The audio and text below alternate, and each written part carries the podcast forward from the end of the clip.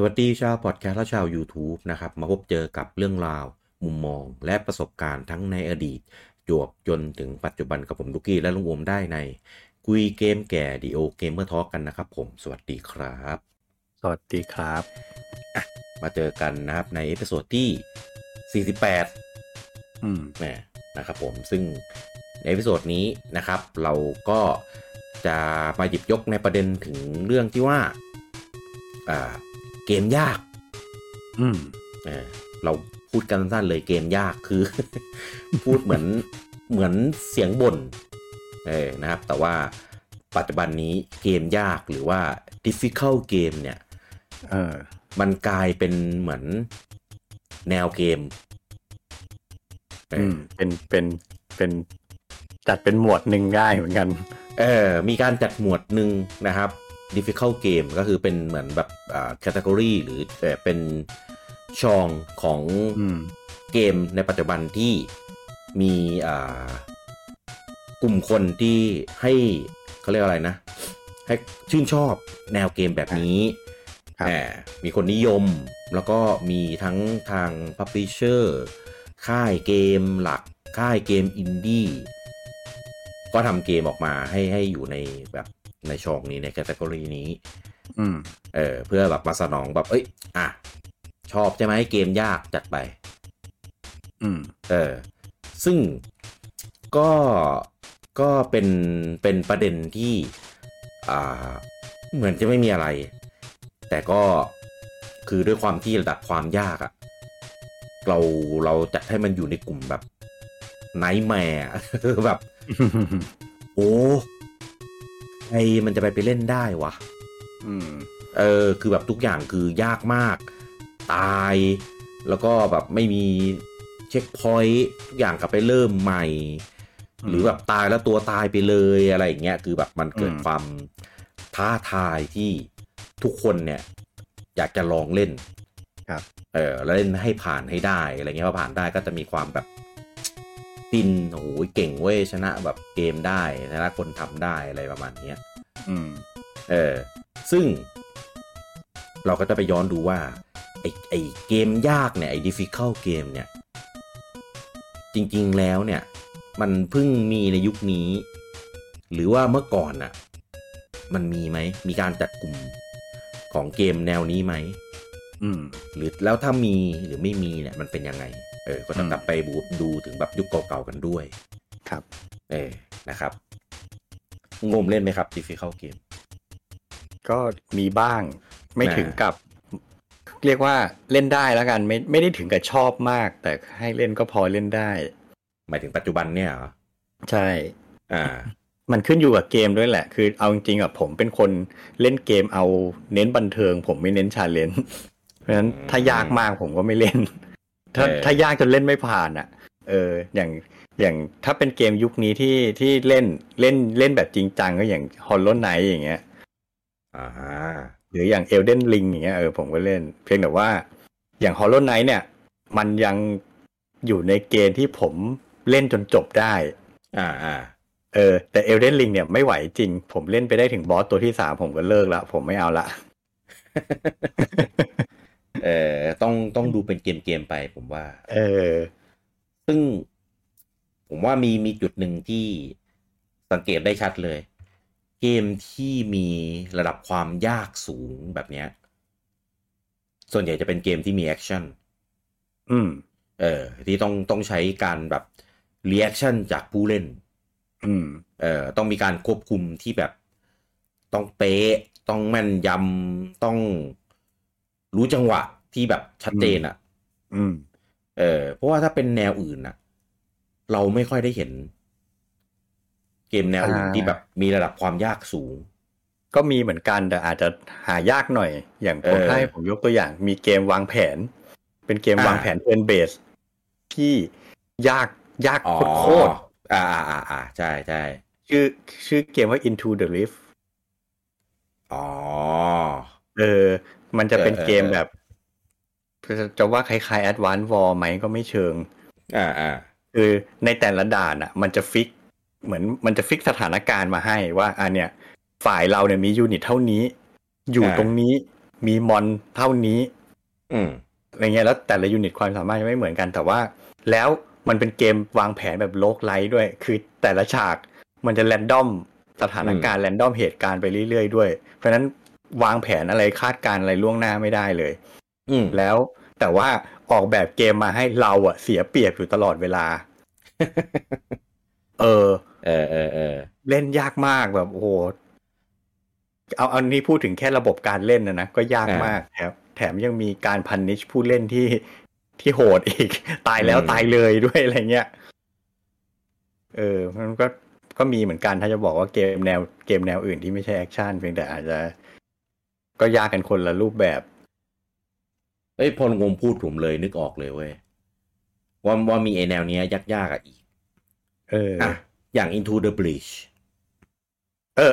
Into the Breach ไม่ใช่ผมพูดชื่อเกมผิดอ๋อคือเกมนี้ใช่ไหมเดียวกันนี่แหละใช่เอ้ยผมว่าระดับความยากของเกมเนี้ยมันยากเหมือนแบบเหมือนเล่นหมากรุกอ่ะเชื่อไหมว่าผมเล่นไปได้แค่ 2-3 ด่านอ่ะแล้วผมเลิกเลยผมไม่เล่นเกมนี้อีกเลยอ่ะประมาณเดีย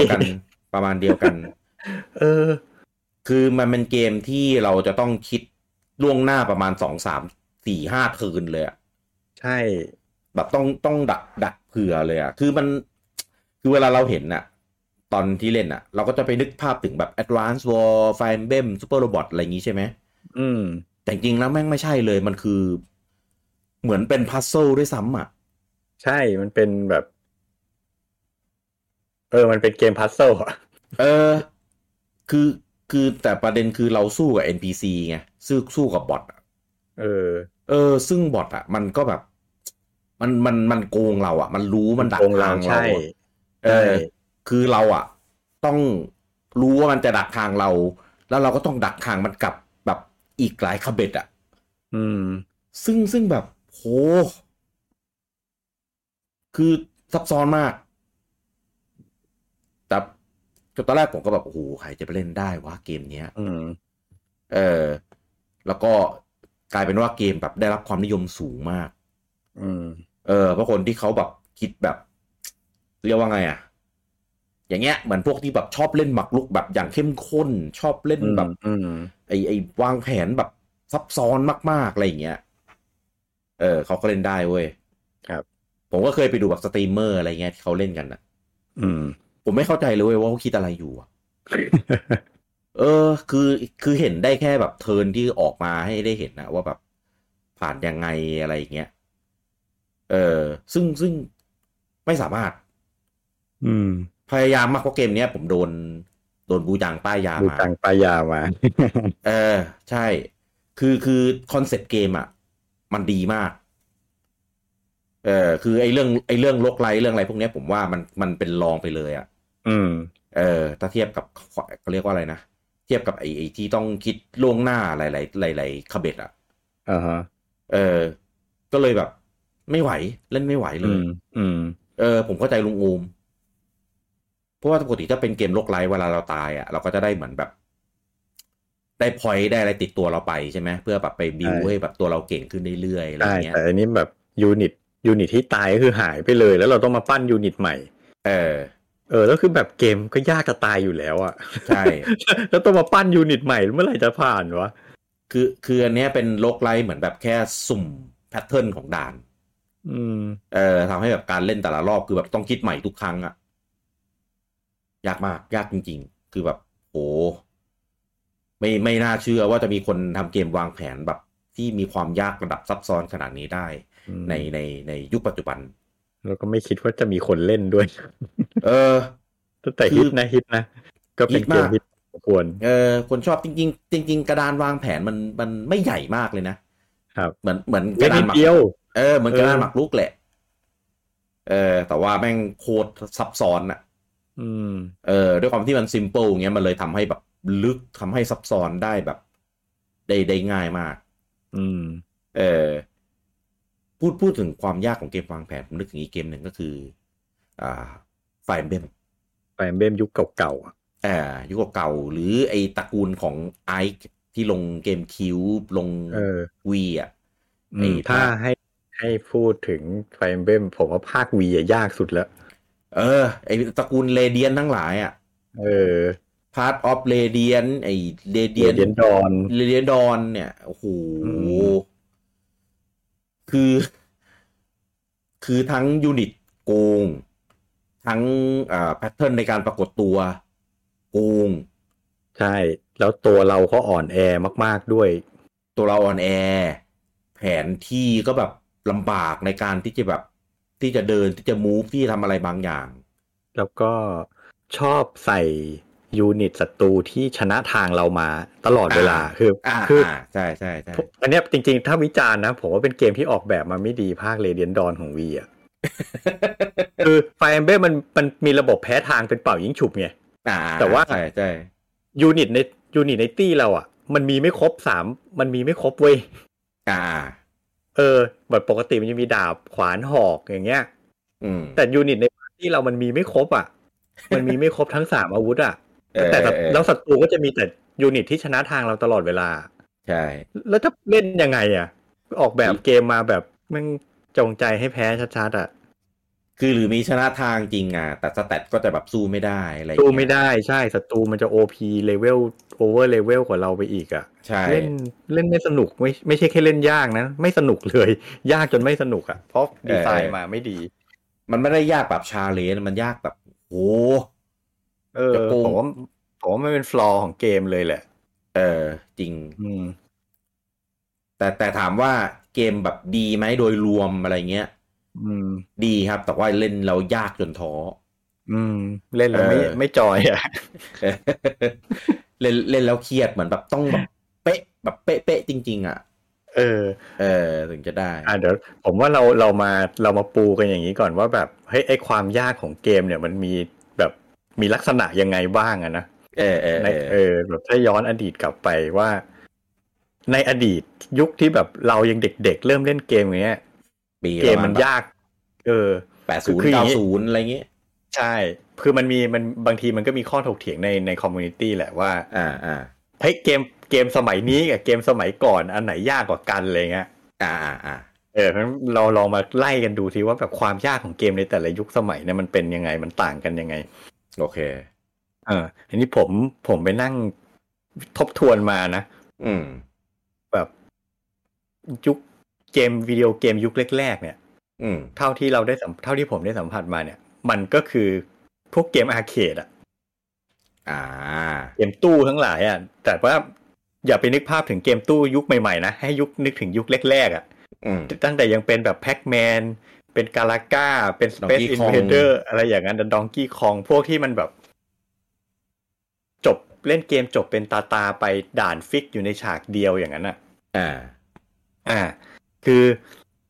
ด้วยความที่เกมตู้เนาะมันต้องให้เราหยอดเหรียญเล่นเพราะฉะนั้นการที่บริษัทเกมเขาจะทำเงินได้เนี่ยก็คือต้องทำยังไงก็ได้ให้เราหยอดเหรียญเยอะ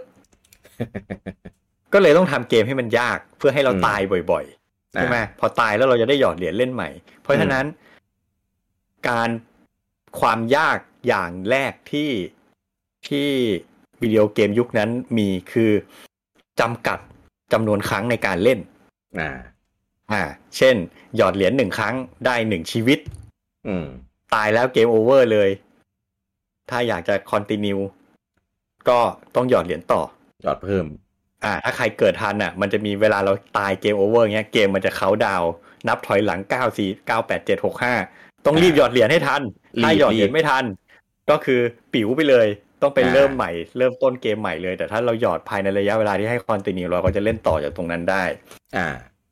มันก็เป็นวิธีการนึงที่แบบกำหนดความทำให้เกมมันยากอ่ะยากในที่นี้ไม่ใช่ยากที่ตัวเกมแต่ยากในการที่ไม่ให้เราเล่นต่อ ไม่ให้เรารีทรายอ่ะเว้นแต่ว่าคุณจะยอมจ่ายเงินไม่ให้เราลองผิดลองถูกใช่นี่ลองนึกภาพกันดูนะเทียบกับเกมสมัยนี้อ่ะเกมสมัยนี้ไม่มีคำว่าเกมโอเวอร์แล้วนะตายปุ๊บกลับไปจุดเซฟตายปุ๊บกลับไปจุดเซฟเด็กสมัยนี้แทบจะไม่รู้จักคำว่าเกมโอเวอร์แล้วเพราะฉะนั้นถ้าเทียบกันตรงเนี้ยผมว่าถ้าเอาแค่เรื่องนี้นะเกมยุคเก่าอาจจะยากกว่าหน่อยๆเพราะว่ามัน จำกัดโอกาสในการเล่นเราแถมจากเล่นต่อแม่งต้องเสียตังค์ด้วย ผมว่าแล้วแต่แนวเกมด้วยมั้งพวกเกมปัจจุบันอย่างเช่นถ้าเป็นแบบอย่าง Elden Ring เงี้ยถ้ามีเกมโอเวอร์นี่คือชิบหายเลยนะคืออาจจะไม่ได้เป็นเกมที่ฮิตอย่างปัจจุบันก็ได้ถ้า Dark Souls อย่างเงี้ยที่ออกมาแล้วแบบพอตายใช่ไหมคือไม่ได้แค่เสียของต่างๆแต่แบบกลับไปเริ่มใหม่แต่ต้นเงี้ยโอ้ใครจะเล่น เกมยุคนี้มันไม่ทำอย่างนั้นแล้วเพราะว่าความยาวของเกมมันยาวมากไงใช่เกมยุคเก่ามันแบบมันไม่มีโปรเกรสอะไรอ่ะมันเล่นจบอยู่ในด่านนั้นน่ะทำคะแนนไปเรื่อยๆเนื้อเรื่องไม่มีด้วยซ้ำแค่เล่นเพื่อทำคะแนนทำไฮสกอร์กันใช่แบบนั่นแหละมันก็เลยต้องพยายามทำให้เราฆ่าเราอ่ะให้เราเลิกเล่นให้ได้อ่ะใช่ใช่ใช่ถ้าเกมไหนดีหน่อยใจดีหน่อยก็อาจจะให้ชีวิตมาเยอะให้เราเล่นได้หลายๆตาอย่างเงี้ยยุคนั้นเราไม่บอกเฮ้ยเกมนี้ง่ายแล้วแม่งมีตัวให้เยอะจริงแต่เกมไหนมีตัวให้น้อยเราก็จะว่ายากทั้งที่จริงๆตัวเกมเพลย์มันอาจจะยากไม่ยากเท่ากันก็ได้อย่างสมมุติเล่นเกมยานที่เป็นแบบชุดเดมอัพกระสุนมาเป็นหาฝนอย่างเงี้ยเอาจริงตัวเกมเพลย์แม่งยากทุกเกมใช่แต่ถ้าสมมติเกมนี้บอกว่าหยอด1เหรียญได้3ตัวกับอีกเกมนึงหยอด1เหรียญได้ตัวเดียวในเกมที่ให้3ตัวแม่งง่ายกว่าขึ้นมาทันทีเลยเพราะคุณได้เล่นทั้ง4รอบจริงอะไรอย่างเงี้ยผมว่าครับคุณพี่ก่อนผมว่าจำนวนตัวเนี่ยหรืออะไรโอกาสที่แบบเหมือนให้โอกาสผู้เล่นได้เรียนรู้อ่ะถ้ามีโอกาสอะไรได้เรียนรู้เมื่อไหร่เนี่ยจะมากจะน้อยเนี่ยมันทำให้ระดับความยากอ่ะลดลงยิ่งใช้ข้อกำหนดอันเนี้ยมากเท่าไหร่อย่างเช่นสมมติเป็นจำนวนตัวเราก็จะมีโอกาสเหมือนแบบได้รู้ว่าอันเนี้ยเราจะทำยังไงได้บ้างเหมือนเพิ่มโอกาสแก้ตัวให้กับผู้เล่นไม่ว่าจะเป็นจำนวนตัวเป็นขีดเลือดก็คือ HP นั่นแหละหรือว่าเป็นหรือเป็นจำนวนคอนติเนียที่เพิ่มให้ก็ยังดีซึ่งทำให้ไอเกมอาร์เคดเนี่ยไอเงื่อนไขพวกนี้มันไปผูกอยู่กับการหยอดเหรียญไงใช่อยากลองผิดลองถูกใช่ไหมก็หยอดตังค์เพิ่มเป็นเหมือนเป็นค่าในการค่าในการเรียนรู้ ซึ่งพอเกมอาร์เคดอ่ะพอมันกลับมาเป็นเกมบ้านอ่ะโฮมคอนโซลอ่ะมันก็รูปแบบก็เลยเหมือนเปลี่ยนไปไงลงหมดเรื่องอาร์เคดยังหมดแล้วนั่นแหละคือผมก็เลยคิดว่าทำให้สมัยก่อนเนี่ยความนิยมของเกมอาร์เคดอ่ะพอเริ่มมีโฮมคอนโซลอ่ะความนิยมของอาร์เคดมันเลยเหมือนลดลงไหมลดลงด้วยผลแบบเนี้ยแนวเกมของเกมอาร์เคดด้วยเหมือนแบบมันก็เลยแบบเปลี่ยนไปปะใช่คืออย่างนี้ผมมองว่าพอมีเครื่องคอนโซลที่สามารถเล่นในบ้านได้ยุคแรกๆมันก็ยังไม่ได้มีเกมใหม่เฉพาะของคอนโซลอ่ะมันก็คือการพอร์ตหรือรีเมคเกมจากตู้อาร์เคดอ่ะมาลงคอนโซลเพื่อให้เล่นที่บ้านซึ่งมันก็เลยยังใช้วิธีการเล่นแบบเดียวกันการกำหนดระดับความยากแบบเดียวกันจำกัดจำนวนครั้งในการเล่นแต่ว่าพอเล่นในคอนโซลอ่ะมันไม่ต้องหยอดเหรียญแล้วไงแปลว่ามันคอนติเนียได้เรื่อยๆถ้ามองในแง่นี้กลายเป็นว่าถ้าเกมเดียวกันมาเล่นบนคอนโซลอ่ะอาจจะง่ายขึ้นเพราะว่าสามารถคอนติเนียเล่นใหม่กี่รอบก็ได้โอกาสในการที่เราจะเรียนรู้มันก็มีมากขึ้นบางเกมก็เลยเพิ่มความยากเข้าไปอีกคือจำกัดจำนวนครั้งในการคอนติเนียใช่ใช่ใช่ทำให้มันยากขึ้นมาอีกหน่อยนึงเพราะไม่งั้นก็ตายแล้วก็คอนติเนียกันไปได้เรื่อยๆยังไงก็เล่นจบแน่นอนอันนี้แบบพูดถึงยุคแรกๆที่ได้สัมผัสพอสักพักหนึ่งก็เริ่มมีเกมที่ลักษณะที่ว่าให้คอนติเนียกี่ครั้งไม่ใช่ก็ยังไม่มีแบบนอกจากการกำหนดความยากด้วยการจำกัดครั้งในการเล่นแล้วเนี่ย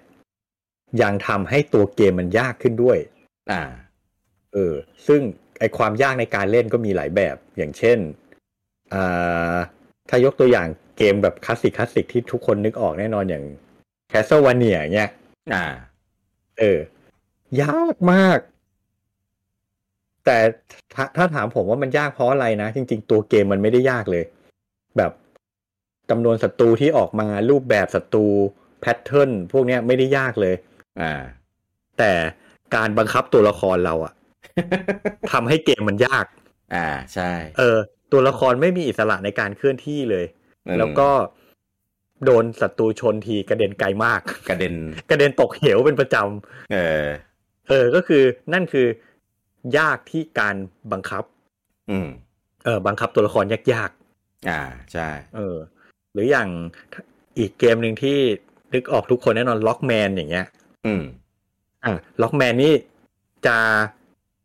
ถ้าให้ผมวิจารณ์นะจริงๆล็อกแมนเป็นเกมที่ความยากของตัวเกมอยู่ในระดับปานกลางมันไม่ได้ยากมากตัวละครมีอิสระในการเคลื่อนที่ค่อนข้างสูงศัตรูก็ออกมาไม่ได้เยอะมากแพทเทิร์นศัตรูก็ไม่ได้ยากแต่มันมีองค์ประกอบความยากหลายๆอย่างมารวมกันคือมันยากไม่มากแต่มันมีจุดยากหลายอย่างมารวมกันพอรวมแล้วมันเลยกลายเป็นเกมยากใช่งงไหมคืออย่างเช่น1ทิศทางในการยิงได้แค่ซ้ายขวายิงขึ้นข้างบนยิงเฉียงๆไม่ได้แต่ศัตรูมาจากทุกทิศทางอันเนี้ยเป็นจุดหนึ่งที่ทำให้มันยากใช่2คือบอส OP เรามากบอสทุกตัวแบบเรายิงบอสอ่ะพลังบอสลดนิดเดียวยกเว้นว่าใช้อาวุธที่แพ้ทางอ่ะนะแต่บอสยิงเราอ่ะลดทีเกือบครึ่งหลอดอ่ะโดนบอสยิงได้แค่ 2-3 ทีเราก็ตายแล้วอ่ะนั่นคือยากด้วยการเอาเปรียบ จากเกมแล้วก็แถมจำกัดตัวเล่นแล้วก็มีพันนิชผู้เล่นด้วยคือตายแล้วต้องย้อนกลับไปเริ่มต้นไกลคือล็อกแมนถ้าเป็นภาคแรกๆอ่ะตายแล้วเริ่มต้นด่านใหม่เลยนะไม่มีเช็คพอยต์ระหว่างด่านด่านภาคหลังๆดีหน่อยฉากมันยาวขึ้นก็เลยอาจจะมีเช็คพอยต์ให้จุดหรือ2จุดอะไรเงี้ยแต่ตายแล้วก็เริ่มไกลอยู่ดีอ่ะนั่นก็เป็นอีกจุดหนึ่งที่ทำให้เกมยากก็คือเนี่ยพอรวมๆแล้วล็อกแมนมันเลยกลายเป็นเกมยากถ้าตายตรงบอสก็ดีหน่อยถ้าตายตรงบอสก็ดีหน่อยมันมาเริ่มหน้าบอสแต่ถ้าตัวหมดก็เจ็บใจชิบเป๋งเลยใช่ถ้าตัวหมดก็เอาใหม่อยู่ดีแต่ถ้าตัวหมดก็ต้องไปเริ่มต้นด่านใหม่เลยอย่างเงี้ยมันก็กว่าจะจบได้แต่ละทีนะ แต่ถ้าพูดถึงยุคนั้นเกมที่แบบทุกคนต้องถ้าถามถึงว่าเกมที่ยากที่สุดผมว่าทุกคนแม่งต้องพูดชื่อเดียวกันอ่ะในยุคต้นๆอ่ะมาไคมูระแน่นอน เพราะอันนี้แม่งรวมเอลิเมนต์ทุกอย่างของความยากรวมความเลวร้ายของทั้งล็อกแมนแล้วก็ไอ้ Castlevania ไว้ด้วยกัน คืออย่าง Castlevania หรือ Lockman เนี่ยยังใช้ระบบพลังเป็นขีดเป็นหลอดโดนได้หลายที่แต่อีมาไคมูระเนี่ยใช้ระบบแบบมาริโอคือโดนได้ครั้งหรือ2ครั้งตาย power down ลงเรื่อยๆ power down ลงเรื่อยๆถ้าแบบตอนแรกใส่เกราะถ้าโดนโจมตีเกราะแตกถ้าโดนโจมตีครั้งก็ตายถ้าอยากจะอึดขึ้นก็ไปเก็บเกาะใหม่เหมือนมาริโอเก็บเห็ดคอนเซ็ปต์เดียวกันเลยใช่นี่ก็คือตัวละครก็อ่อนแอละ2ตัวละครก็เคลื่อนไหวไม่อิสระแบบบังคับยากมากอันนี้ก็เหมือน Castlevania เนี่ยใช่จังหวะกระโดดประมาณแบบอย่างนั้นเลยใช่โดดแล้วโดดเลยความยากที่นรกที่สุดคือศัตรูมาไม่จำกัดและไม่มีแพทเทิร์นนึกอยากจะเกิดตรงไหนแม่งก็เกิดแล้วเกิดมาเรื่อยๆด้วยคือไม่มีเวลาให้เราหยุดพักเลยแล้วก็ออกแบบฉากมาได้เอาเปรียบเราสุดๆคือศัตรูจะอยู่ในมุมที่เราไม่สามารถโจมตีขึ้นไปได้แต่ศัตรูนี่แม่งยิงใส่เราจากทุกทิศทางศัตรูชอบปรากฏตัวแบบมาดักเราใช่แล้วก็จำกัดจำนวนครั้งในการเล่นจำกัดจำนวนครั้งในการคอนติเนียด้วยคือแม่งรวมทุกเอลิเมนต์ความยากของเกมสมัยนั้นมาไว้หมดเลยและที่ชั่วร้ายที่สุดคือพอคุณเล่นจนผ่านบอสใหญ่ มันจะพันนิชคุณถึงแม้คุณจะเล่นชนะบอสใหญ่แล้วมันก็ยังพันนิชคุณด้วยการบอกว่าการเล่นรอบแรกนี้เป็นแค่ภาพมายาโดนหลอกกลับไปเล่นใหม่อีกรอบโอ้โหแม่งแบบท้อแท้ใครเจออย่างนี้แม่งท้อแท้อะเล่นจบแล้วแต่ไม่ได้ดูฉากจบอ่ะต้องไปเล่นใหม่อีกรอบนึงอ่ะจบแต่ไม่จบแบบโอ้แม่งใส่เอลิเมนต์ที่แบบทำให้ผู้เล่นสิ้นหวังเข้ามาด้วยอีกอ่ะผมว่าแบบโคตรโหดเลยอ่ะคือไม่ได้ง่ายด้วยนะไอ้รอบแรกเนี่ยใช่โอ้ยมาไคมูระภาคแรกกับผมยังไม่เคยผ่านด่าน2เลย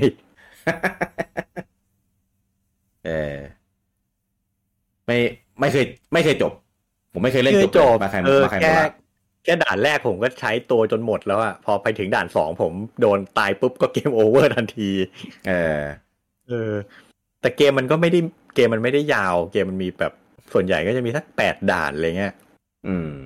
แต่ว่ามันชาเลนจ์มากแล้วมันโอกาสให้เรารีทรายกันน้อยไงเพราะตัวมันจำกัดผมไม่รู้นะว่าด่านยาวไหมเพราะว่าผมไม่เคยเห็นอนาคตเลยไม่รู้ว่าแบบมีกี่ด่าน ความยาวเกมขนาดไหนอะไรเงี้ยไม่เคยรู้เลย รู้แต่เวลาแบบเพื่อนหรือคนอื่นเล่าให้ฟังหรือไปอ่านมาอะไรอย่างเงี้ยแต่ไม่เคยสัมผัสประสบการณ์นั้นด้วยตัวเองแล้วมันก็จะมีความยากอีกแบบนึงแต่อันนี้อาจจะจำกัดเฉพาะอยู่กับคนไทยก็คือเวลาเราเล่นเกม RPG อย่างเงี้ยความยากก็คือเกมเป็นภาษาญี่ปุ่นเราอ่านไม่ออกไม่รู้ต้องไปไหนไม่รู้ต้องไปไหนไอเทมไหนคืออะไรอะไรเงี้ยสกิลไหนทำอะไรได้เหมือนตอนอย่างเล่นไฟนอลน่ะที่ผมน่าจะเคยพูดไปในตอนเก่าๆว่าตอนผมเล่นไฟนอลครั้งแรกๆตอนที่เริ่มเล่นใหม่ๆผมใช้พวกเวทบัฟดีบัฟไม่เป็นเลยเพราะผมไม่รู้ว่าอ่านไม่ออกไงไม่รู้ว่าเวทไหนมันใช้ทำอะไรไม่รู้บัฟอะไรใช่บางเวทใช้แล้วมันไม่ได้แสดงเอฟเฟกต์ออกมาเป็นขึ้นเป็นตัวหนังสือใช่มันขึ้นเป็นตัวหนังสืออย่างพวกเวทโปรเทคหรือเชลของไฟนอลอย่างเงี้ยโปรเทคคือเพิ่มการป้องกันทางกายภาพเชลคือเพิ่มพลังป้องกันเวทมนต์ไฟนอลภาคเก่าๆมันไม่มีเอฟเฟกต์ขึ้นมาให้ดูไงว่าเนี่ยติดโปรเทคอยู่ติดเชลอยู่มันไม่มีเอฟเฟกต์อะไรบอก เพื่อนก็เลยเราก็เลยไม่รู้อ้าวเวทนี้ใช้แล้วแม่งไม่เห็นเกิดอะไรขึ้นเลยเพราะฉะนั้นเราก็นั่นแหละกลายเป็นว่าเฮ้ยเวทนี้คืออะไรก็ไม่รู้เราก็ไม่ได้ใช้มันก็กลายเป็นจุดนึงยากสำหรับเราอ่ะเพราะเราไม่เข้าใจมันอ่ะยากด้วยกำแพงภาษาใช่ผมว่าอันนี้ครับไม่เป็นไรคุณกี้กันผมว่าตัวกำหนดความยากของเกมมันจะมีอยู่ประมาณเขาเรียกว่าอะไรนะ 2-3 ส่วนคือด้วยความที่องค์ประกอบของเกมมันจะมีหลักๆ3อย่างใช่ไหมก็คือตัวผู้เล่นตัวศัตรูที่ถือว่าเป็นเขาเรียกว่าไงนะเป็นตัวกับดักว่าง่ายอันที่3ก็คือฉากฉากแอเรียพื้นที่ด่านอะไรประมาณนี้คือเป็นตัวเราก็จะมีเรื่องของพลังก็คือเหมือนแบบว่าให้เราทานของเราว่าเราตายด้วยวิธีไหนบ้าง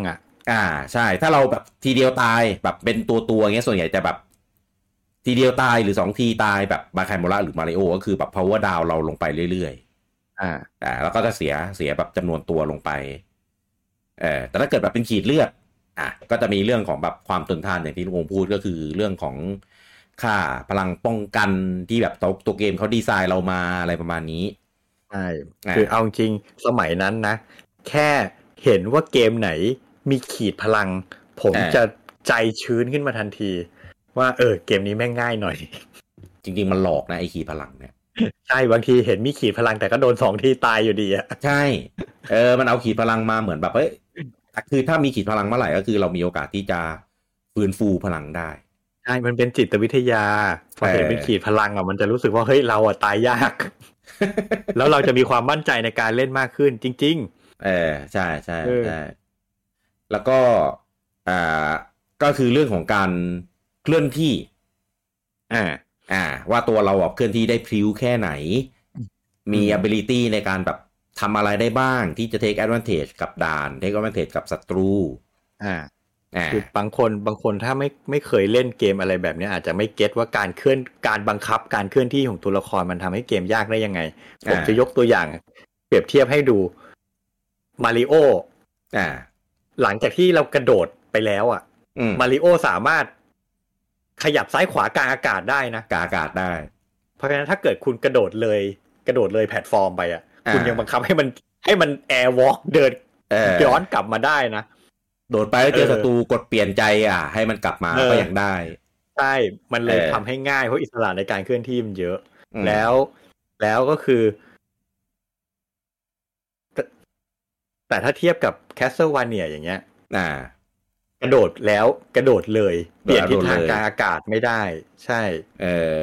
คือวิธีการบังคับมันต่างกันนะมาริโอเนี่ยสมมุติถ้าคุณจะกระโดดไปข้างหน้าคือคุณก็กดเดินหน้าแล้วกระโดดใช่ไหม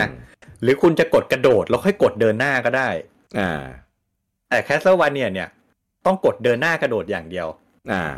เพราะถ้าคุณกดกระโดดก่อนมันจะโดดตรงๆอยู่กับที่แล้วมันจะขยับไปข้างหน้าไม่ได้ส่วนถ้ากดเดินหน้ากระโดดมันก็จะกระโดดไปตามระบบฟิสิกส์ของเกมเลยอ่ะถ้าคุณกระโดดเลยแพลตฟอร์มก็คือเลยไปเลยตกไปเลยย้อนกลับมาเหมือนมาริโอไม่ได้ใช่มันยากตรงนี้แหละคือทั้งกระโดดทั้งการเคลื่อนที่ของมันน่ะคือแบบโอ้ยตัวละครจะอืดไปถึงไหนได้แบบเนี่ยจุดที่ยากก็คือศัตรูเคลื่อนที่เร็วกว่าเราด้วยเร็วกว่าเราแล้วก็มีแพทเทิร์นที่โจมตีได้ทุกทิศทางปรากฏจากทุกทางแต่เราแบบโอ้โหอืดกว่าจะเดินหลบกว่าจะโดดหลบกว่าโอ้คือสำหรับผมนะศัตรูที่ยากมากๆในเกม Castlevania คือพวกที่บินมามันจะบินแบบซิกแซกบินใช่แล้วเราฟาดแซ่ไปข้างหน้าได้อย่างเดียวฟาดเฉียงฟาดขึ้นบนไม่ได้ถ้าอยากจะถ้าโจมตีศัตรูที่บินคือต้องกระโดดตีมันกระโดดฟาดใช่แล้ว Castlevania เนี่ยเป็นเกมที่กระโดดยากมากมันเลยแบบโอ้โหกระโดดตีศัตรูไม่เคยโดนเลย แล้วเราก็จะโดนศัตรูชนพอศัตรูชนเราก็จะกระเด็นไกลมากแล้วมันออกเขียวตายผมเล่น Castlevania พลังผมแทบไม่เคยหมดนะส่วนใหญ่ผมจะตกเหวตายมากกว่าคือ Castlevania เป็นมีขีดพลังแต่พลังไม่ค่อยหมดหรอกตกเหวตายก่อนแล้วก็อีกอย่างนึงก็คือนี่แหละการโจมตีของตัวเราคือถ้าเกมแบบมีการโจมตีนะซึ่งส่วนใหญ่ถ้าเป็นแอคชั่นก็จะมีการโจมตีของตัวเราด้วยแล้วแต่ว่าจะดีไซน์ให้ตัวละครโจมตีได้แบบไหนเทียบมาริโอก็คือมีการโจมตีได้2แบบก็คือโจมตีผ่านพาวเวอร์อัพที่เราได้มาถ้าได้นะก็คือเป็นดอกไม้ไฟนอกนั้นก็คือโดดเหยียบอันเนี้ยเป็นการดีไซน์ที่แปลกจากเกมอื่นเพราะปกติเกมอื่นแล้วมันจะห้ามเราโดนตัวศัตรูเลยใช่ๆเกมยุคแรกๆจะเป็น challenge อย่างนั้นว่าต้องหลบเน้นหลบห้ามโดนตัวศัตรูใช่แต่มาโลกคือโดนได้ด้วยการเหยียบต้องโดนจากด้านบนเท่านั้นต้องเหยียบเท่านั้นถ้าโดนจากด้านอื่นก็คือเหมือนกันดู power down เลือดลดอะไรก็แล้วแต่แต่ก็มีบางตัวห้ามเหยียบอีกก็เป็นดีไซน์มาแบบเพื่อดักคนเล่นอะไรอย่างนี้เพราะอย่าง Castlevania Castlevania ก็ใช้แซ่ซึ่งแซ่ก็โจมตีแนวระนาบอย่างเดียวแล้วก็ไม่ใช่แนวระนาบอย่างเดียวนะมีระยะโจมตีที่ประมาณไม่ได้ยาวมาก 2-3 ช่วงตัวผู้เล่นแต่ศัตรูสามารถโจมตีได้จากสุดฉากศัตรูพ่นไฟปาอาวุธใส่เราจากทุกมุมฉากเลยใช่ก็คือก็มีแหละอัปเกรดแซ่ได้เรื่อยๆก็มีจนสุดท้ายก็เป็นแซ่ไฟที่แบบโจมตีไกลได้แต่ก็ไม่ค่อยเอาจริงไม่ค่อยได้มีประโยชน์แล้วไม่ค่อยได้ใช้หรอกเพราะว่าพอเราโดนโจมตีปุ๊บเราก็เผาก็ดาวมีทั้งเผาก็ดาวมีทั้งเลือดลดมาไคมูระหรือล็อกแมนดีหน่อยคือโจมตีออกไปข้างหน้าเลยพุ่งเป็นเหมือนกระสุนใช่โจมตีไกล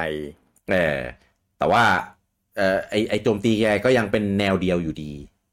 ก็ยังไปข้างหน้าอย่างเดียวล็อกแมนง่ายกว่าเพราะว่าเราสามารถเลือกได้ว่าเราจะใช้พาวเวอร์ที่ได้มาเนี่ยคืออะไรบ้างใช้ตอนไหนบ้าง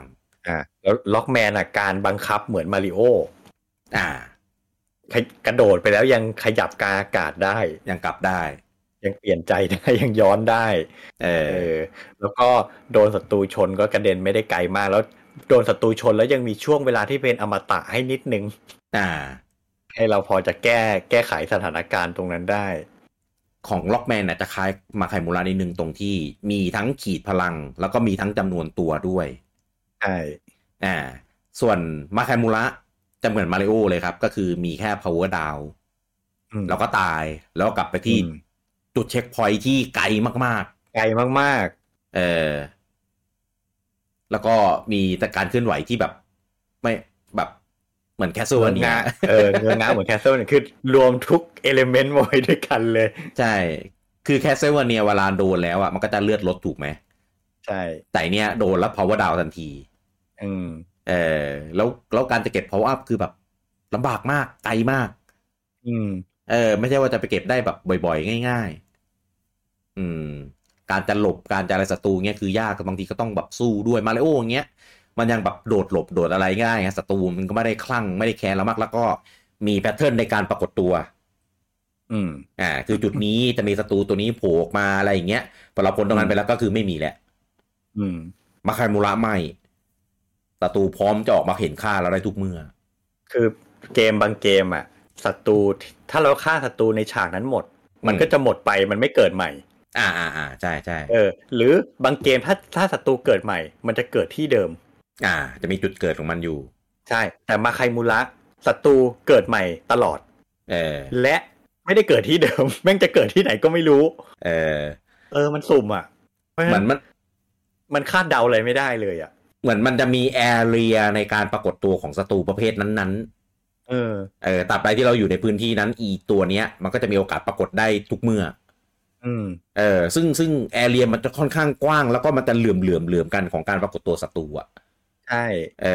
ดังนั้นไม่มีประโยชน์ครับกับการที่จะแบบไปไล่ฆ่ามอนอะไรเงี้ยเพราะมันก็โผล่มาเรื่อยๆใช่หรือถ้ายกตัวอย่างการเกิดของมอนอ่ะบางเกมอาจจะมีเงื่อนไขไว้ว่าถ้าตัวเก่ายังไม่ตายตัวใหม่จะไม่เกิดแต่มาไคมูระเนี่ยเกิดเรื่อยๆตัวเก่ายังยึดไม่ตายตัวใหม่มันก็เกิดมาเรื่อยๆนั้นแบบเราก็ต้องฆ่ามันอ่ะเพราะไม่งั้นศัตรูมันก็จะสวอร์มเข้ามาเรื่อยๆอ่ะใช่รวมกับการเคลื่อนที่ที่แบบนะโคตรลำบากใช่เพราะว่าบางเกมอ่ะเราก็โกงได้ไงเพราะเรารู้ว่าเฮ้ยถ้าตัวเก่าไม่ตายตัวใหม่ไม่เกิดเงี้ยเราก็แค่หนีมันอ่ะแต่มาไคมูระเราหนีไม่ได้เพราะต่อให้เราหนีมันตัวใหม่มันก็เกิดมาเรื่อยๆมันก็ตามเรามาเรื่อยๆอยู่ดีแบบเราก็ต้องสู้มันโดยแบบหลีกเลี่ยงไม่ได้อ่ะผมว่าถ้าเทียบระดับความคล่องตัวมาไคมูระคล่องตัวกว่าแคสเซิลวาเนียเยอะนะก็ใช่แต่ว่าเท่านั้นแหละไม่มีประโยชน์ไม่มีประโยชน์ทำอะไรไม่ได้หรอกผมว่าระดับความคล่องตัวเนี่ยแตกไปคล้ายๆกับล็อกแมนแต่ว่าระดับความเหี้ยมโหดของศัตรูแล้วก็ดีแบบดีไซน์ต่างๆนี่คือแบบไม่ยากกว่าเยอะอีกพาร์ทนึงก็คือพาร์ทของศัตรูศัตรูนี่คือมีหลายอย่างเลยว่าความรวดเร็วของศัตรูพลังของศัตรูก็คือขึ้นอยู่กับว่าการโจมตีของเราเนี่ยต้องโจมตีแบบมากครั้งแค่ไหนศัตรูถึงจะตายความทนทานของศัตรูใช่ความทนทานแล้วก็ความถี่ในการปรากฏตัวแล้วก็แพทเทิร์นในการเคลื่อนไหวอะไรเงี้ยใช่แล้วก็ความแรงในการพันิชของศัตรูใช่ศัตรูบางตัวไม่ต้องมีการโจมตีหรอกครับมันเพราะว่าเกมแบบมันไม่ให้เราชนศัตรูใช่ไหมล่ะถ้าชนแล้วแบบเลือดเราลดเยอะเราก็มีโอกาสตายสูงมากกับศัตรูพวกนั้นก็เนี่ยพวกเนี้ยก็จะมีผลว่าจะยากแค่ไหนแล้วก็เรื่องของสเตทดีไซน์ถ้าเป็นพวกแบบสายสกอร์ถ้าเป็นเกมแพลตฟอร์มเมอร์เนี่ยการออกแบบจะมีผลกับความยากสูงมากใช่ว่าแบบพื้นเนี่ยเราสามารถยืนได้อย่างมั่นคงไหมจะต้องแบบซอกแซกปีนป่ายไหมหรือพื้นมันแคบ จนเราต้องกระโดดให้เป๊ะๆไหมใช่เป็นเหวหรือเปล่าหรือเป็นหนามตกลงไปทีเดียวตายไหมมีโอกาสได้แก้ตัวหรือเปล่าใช่แล้วมันจะเป็นจิตวิทยามากฉากไหนที่แบบพวกฉากที่เป็นท้องฟ้าฉากที่อยู่บนภูเขาอะไรเงี้ยที่แบบตกลงไปแล้วตายอ่ะ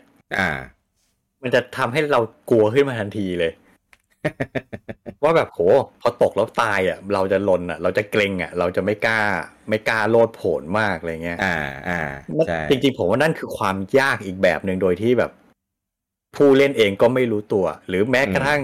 ผู้พัฒนาก็อาจจะไม่ได้ตั้งใจก็ได้แต่เนี่ยการกำหนดธีมของฉากอ่ะมันส่งผลต่อความยาก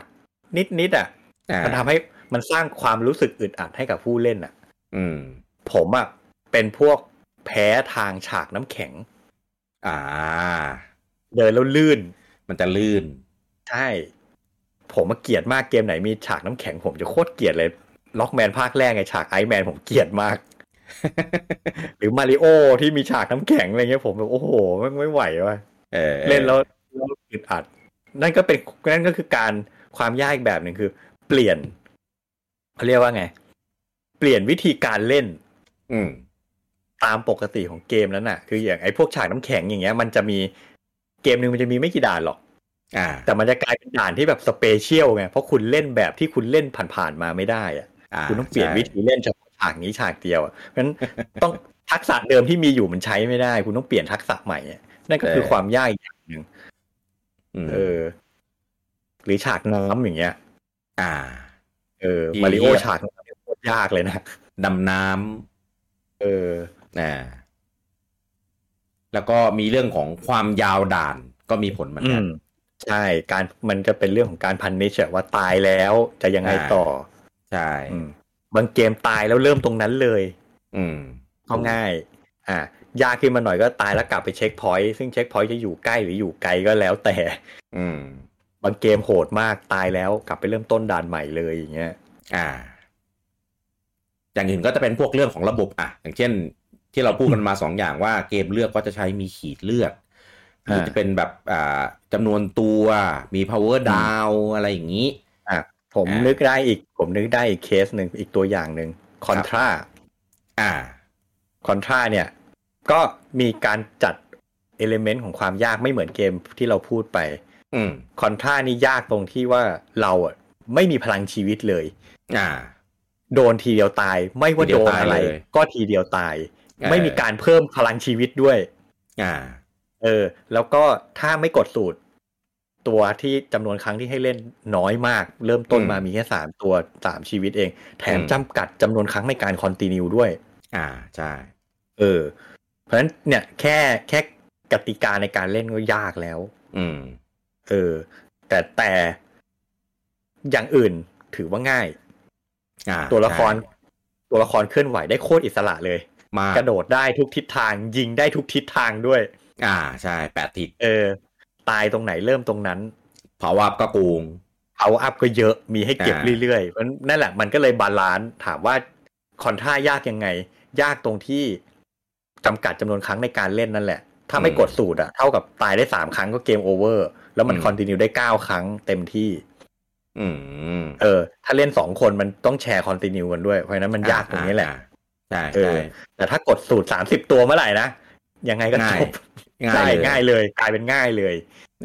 เพราะเดี๋ยวตายหมดเดี๋ยวคอนติเนียก็มาอีก30ตัวไงมันก็แบบง่ายงั้นคือจากคิดง่ายๆจากเดิมสมมติเล่น2คนมีคนละ3ตัวใช่ไหมก็รอบละ6ชีวิตคอนติเนีย9ครั้ง96 54ครั้งก็คือคุณตายได้54ครั้งในการเล่น1รอบแต่ถ้ากดสูตร30ตัวเนี่ยมันกลายเป็น60 9500แม่งตัวเขาเรียกจำนวนชีวิตแม่งเยอะขึ้นเป็น10เท่าง่ายเลยตายไปเถอะเดี๋ยวก็ผ่านเองใช่โดยเฉพาะไอ้ด่านที่เป็นเลเซอร์น่ะไปตายเป็นเบือตรงนั้นน่ะซึ่งถ้ามี3ตัวนะอันนั้นจะเป็นด่านที่เครียดมากใช่ซึ่ง หลักการคำนวณของลุงอูมเนี่ยจะใช้ได้ก็แต่เมื่อไอ้คนจอย2อ่ะมีสกิลการเล่นพอๆกับเรานะ ถ้ากากกว่ามันจะกลายเป็นเกมยากขึ้นมากขนาดนี้ เพราะว่ามันจะมีการดึงฉากมีการตายแล้วกดขอยืมตัวซึ่งจริงพูดว่าขอยืมอ่ะแม่งไม่เคยคืนหรอกมันคืนไม่ได้มันเอาไปเลยคืนไม่ได้แม่งจะกลายเป็นแบบจุดที่ทำให้เกมยากขึ้นคือแทนที่มาช่วยเรายิงแม่งมาถ่วงเราอะไรอย่างเงี้ยแม่งก็เลยแบบแม่งก็เป็นเขาเรียกอะไรนะเป็นอีกหนึ่งตัวเลือกของเกมในสมัยก่อนที่แบบเล่น2คนได้อะไรเงี้ยก็มีคนแบบมาช่วยอะไรอย่างงี้นะก็จะสนุกก็จะเอนจอยกันครับนั่นแหละประมาณนี้ก็คือแล้วแต่เกมก็จะมีการมิกซ์กันว่าอันเนี้ยศัตรูก็จะแบบเยอะหน่อยแต่ว่าก็จะมีตัวผู้เล่นที่แบบทำอะไรได้หลากหลาย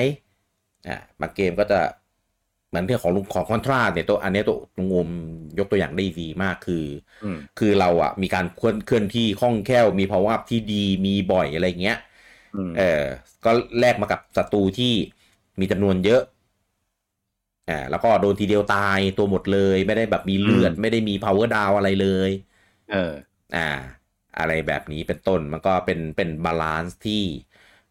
ทางผู้สร้างเนี่ยเขาเลือกมาจริงๆด่านก็ไม่ได้ค่อยมีความแพลตฟอร์มเมอร์เท่าไหร่นะส่วนใหญ่ก็จะแบบยืนได้แทบจะทุกที่อ่ะใช่ๆแทบจะไม่มีจุดที่ตกเหวตายเท่าไหร่มีเป็นบางฉากใช่มีเหวก็จริงแต่น้อยมากไม่ต้องแบบเรื่องของแบบจังหวะกระโดดแบบอะไรขนาดนั้นจะเป็นที่ศัตรูที่แบบดาหน้ามาหาเราแบบเยอะมากการสปอนการอะไรก็คือแบบจะเยอะมากแต่เราแบบสุดยอดอ่ะเรามีปืนคือปกติปืนพื้นฐานก็คือยิงได้ทุกทิศอยู่แล้วแต่ว่ากระสุนก็จะเบาหน่อยก็จะมีเป็นปืนกลใช่ไหมแมชชีนกันที่แบบกระสุนก็จะเม็ดใหญ่ยิงแรงขึ้นยิงรัวขึ้นยิงรัวขึ้นยิงแรงขึ้นมีปืนสเปรดปืนเอสอันนี้กระจายยิงกระจายโคตรโกงใช่ก็คือเหมือนปืนแมชชีนกันแต่ว่ายิงได้5ทิศทางกระจายเลยแล้วก็ไปแบบทั่วฉากอะไรอย่างนี้อื่นๆก็จะมีปืน F เนี่ยผมไม่รู้ว่ามันย่อมาจากอะไรแต่มันจะเป็นแบบหมุนๆอะไฟไงแต่มันไม่เหมือนไฟอ่ะนะมันคือไฟมันจะเป็นควงเป็นแบบเหมือนอะไรเป็นสไปรัลหมุนไปในทิศที่เรายิงก็ยังดีไอ้ปืนเลเซอร์เนี่ยเป็นปืนที่แรงที่สุดในเกมแต่ใช้ยากมากยิงแล้วมันจะออกมาเป็นเส้นออกเป็นเส้นหรือว่าถ้าเราใช้จอยที่มันโกงที่มีเทอร์โบอ่ะมันจะแฟบอยู่หน้าปืนเราเอาไว้โกงได้เวลาแบบศัตรูจะเดินเข้ามาติดเราอะไรอย่างเงี้ยหรือจริงๆกดเองก็ได้นะในที่จอยถ้าใครกดเร็วพอกดรัวเอามีปะปืนมันประมาณนี้มั้งภาคแรกภาคแรกนึกน่าจะมีไม่เยอะอะแต่ภาคหลังก็อาจจะมีพวกปืนโฮมมิ่งเข้ามาใช่ปืน H ปืนอะไรอย่างงี้ใช่มีปืน C ไม่รู้ย่อมาจากอะไรยิงแล้วมันจะเป็นแบบพอไปกระทบอะไรแล้วมันจะแตกคลัสเตอร์มั้งไม่แน่ใจเหมือนกันอะไรอย่างเงี้ยแล้วก็มีบาเรียที่เก็บแล้วตัวกระพริบอ่ะแต่แป๊บนึงได้แบบแป๊บเดียวแบบไม่ค่อยมีประโยชน์เท่าไหร่จริงๆอ่ะบางครั้ง power up พวกเนี้ยในบางเกมก็แกล้งเราทำให้ power up พวกเนี้ยกลายเป็นอุปสรรคในการเล่นใช่ เช่นอย่างผมยกตัวอย่าง Castlevania ด้วยความที่จุดอ่อนเราอ่ะเราโจมตีไปได้แค่ข้างหน้าอย่างเดียวแต่ว่ามันจะมีอาวุธรองไงอาวุธเสริมที่ช่วยกบจุดอ่อนตรงนี้ได้เช่นถ้าเราไปเก็บขวานมามันสามารถโจมตีขึ้นข้างบนได้เป็นโปรเจกต์ไทล์ใช่เพราะฉะนั้นถ้าปกติผมเล่น Castlevania เนี่ยผมจะพยายามพกขวานไว้ตลอดเวลาเพราะถ้าเจอพวกศัตรูที่มาจากข้างบนน่ะมันก็โจมตีมันง่ายขึ้นแต่มันจะมีบางด่านครับที่ศัตรูบินเยอะมากๆแต่มันจะเอา power up อย่างอื่นน่ะมาวางไว้เยอะๆเพื่อให้ไม่ให้เราใช้ขวานกลายเป็นว่าแบบ พื้นที่เนี้ยเราต้องการใช้ขวานอ่ะแต่แม่งเอามีดเอาคบเพลิงมาวางอะไรเงี้ยก็แบบโอ้โหกลายเป็นไอ้ power up กลายเป็นอุปสรรคของเราไปแทนอ่ะใช่ๆๆเออคือเราเก็บขวานมานะแต่แบบโดนพยายามจะกระโดดหลบมีดแต่โดนศัตรูชนเราก็เลยกระเด็นไปโดนมีดขวานเราก็เลยหายอะไรอย่างเงี้ยเข้าใจที่มีคอนท่าก็เป็นนะแบบเนี้ยก็มีเหมือนกันบางทีแบบว่ามาดักเราได้ปืน S อยู่แล้วอย่างเงี้ยได้ปืน S อยู่แล้วอยู่ดีๆก็มีปืน F ตกใส่หัวมันชอบเอาไอ้ตัวให้ power up เรามันจะเป็นเหมือนเป็นโดรนอ่ะบินมาบินไปมาตามฉากพอเรายิงโดนปุ๊บมันก็จะล่วง power up มาแล้วบางทีมันชอบไปล่วงตรงแบบที่เราต้องกระโดดไปอ่ะแล้วก็เราก็ไม่มีทางเลือกเราก็ต้องแบบโดดไปแล้วก็ต้องแบบไปเก็บกลายเป็นคือ power up จริงแต่ไม่ใช่แบบที่เราอยากได้อยากใช้อะไรแบบเนี้ยผมว่าก็อะไรนะแพ้ภัยตัวเองโดยที่ผู้สร้างดักเอาไว้ครับอันนี้เรายังพูดถึงแค่เฉพาะเกมแพลตฟอร์มเมอร์นะจริงๆถ้าเป็นเกมชองอื่นน่ะความยากมันก็จะแตกต่างกันไปอีกตามลักษณะแนวเกมในยุคนู้นเหรอใช่อย่างถ้าเป็นเกมยานเงี้ยเกมชูตติ้งมันก็จะยากในลักษณะที่ว่าแบบศัตรูเยอะมั้ยกระสุนศัตรูเยอะมั้ยอย่างถ้าอย่างเล่นการ์ดิอุสอย่างเงี้ยมันเป็นไซส์สกอร์ด้านข้างใช่มั้ยเพราะฉะนั้นศัตรูมันจะมาจากทางขวาก็เป็นส่วนใหญ่ใช่งั้นเขาเรียกว่าส่วนที่เราต้องโจมตีมันจะมีข้างบนทางขวาและข้างล่างใช่ไหมซึ่งยานเราโจมตีไปข้างหน้าเป็นหลักเพราะฉะนั้นถ้าเจอศัตรูที่มาจากข้างหลังเนี่ยจะยากละเพราะเราโจมตีศัตรูจากข้างหลังไม่ได้ใช่แล้วก็แต่การดิอุสเนี่ยยังมี power up ที่ช่วยเราให้เราสามารถโจมตีศัตรูได้แบบได้หลายทิศทางมากขึ้นมันก็ทำให้แบบยิ่งเก็บ power up เกมก็จะง่ายลงแต่เกมก็จะบาลานซ์ว่าพอไปฉากท้ายๆศัตรูก็จะออกมามากขึ้นศัตรูจะมีแพทเทิร์นที่ยากขึ้นแล้วก็จำกัด continue ตามภาษาเกมยุคนั้นแต่ถ้าไปเทียบกับอีกเกมหนึ่ง Twin B อย่างเงี้ยกิมมิคของ Twin B คือศัตรูมันมี2เลเยอร์ศัตรูที่บินมากับศัตรูที่อยู่บนพื้นดินเพราะฉะนั้นก็เป็นความยากในการบังคับนิดหน่อยละว่าเฮ้ยปุ่มนี้ไว้ยิงศัตรูบนฟ้าปุ่มนี้ไว้ยิงศัตรูบนดินมันก็เพิ่มความยากในการแยกสมองขึ้นมาหน่อยละแล้วก็ power up ใน Twin B เงี้ยก็เก็บยากเพราะว่ามันเป็นระฆังที่ต้องยิงให้มันเปลี่ยนสีไปเรื่อยๆเพราะฉะนั้น บางทีมัวแต่ยิงระฆังจนไม่ได้มองศัตรูก็ตายหรือบางครั้งเรามี power up ที่เราต้องการใช้อยู่แล้วอ่ะแต่ระฆังสีอื่นดันล่วงใส่หัวเงี้ยแม่งก็กลายเป็นแบบอ้าวผิดแผนยากไปซะอย่างนั้นผมว่าอย่างการิอุสหรือทวินบีเนี่ยเป็นเกมแนวนี้ที่ผมว่าระดับความยากยังอยู่ในแบบกลางๆนะยังพอเล่นได้ถ้าไปพูดถึงแบบพวกยากๆอ่ะแบบยากเลยอ่ะไอ้พวกอะไรนะเซวิอุสหรือผมว่าไม่ยากเท่าไหร่นะหรือ Star Soldier Star Soldier ก็ถือว่ายากใช้ได้อยู่อันเนี้ยคือแบบผมไม่เคยเล่นจบเลยเว้ย2เกมนี้มัน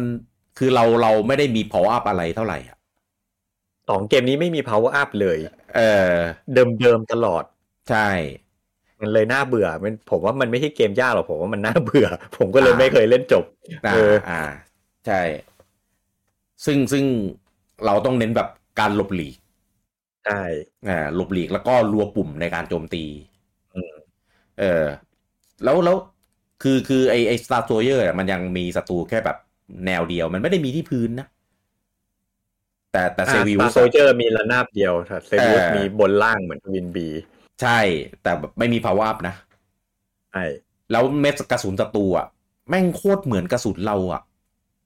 แยกไม่ออกใช่ไหมหลบยากส่วน Star Soldier มันจะเน้นแบบ bullet hell แล้วก็ศัตรูแบบมาเยอะๆ มาแบบเป็นขบวนก็มีมาแบบกระจัดกระจายก็มีแล้วก็มันชอบทำด่านมาแบบเหมือนมาดักเราอ่ะมีแพลตฟอร์มที่แบบเราต้องบินหลบใช่จะประมาณนี้จะยากกันคนละแบบหรืออย่างถ้าเป็นเกม RPG อย่างเงี้ยก็จะไปยากได้หลายจุดเหมือนกันอย่างเช่นเรื่องของเลเวลถ้ายกตัวอย่างที่เห็นชัดๆก็คือ Dragon Quest ภาคแรกๆจะกำหนดแอเรียเลยว่าจะเข้าไปในแอเรียนี้ได้เนี่ยต้องเลเวลเท่าไหร่เพราะว่า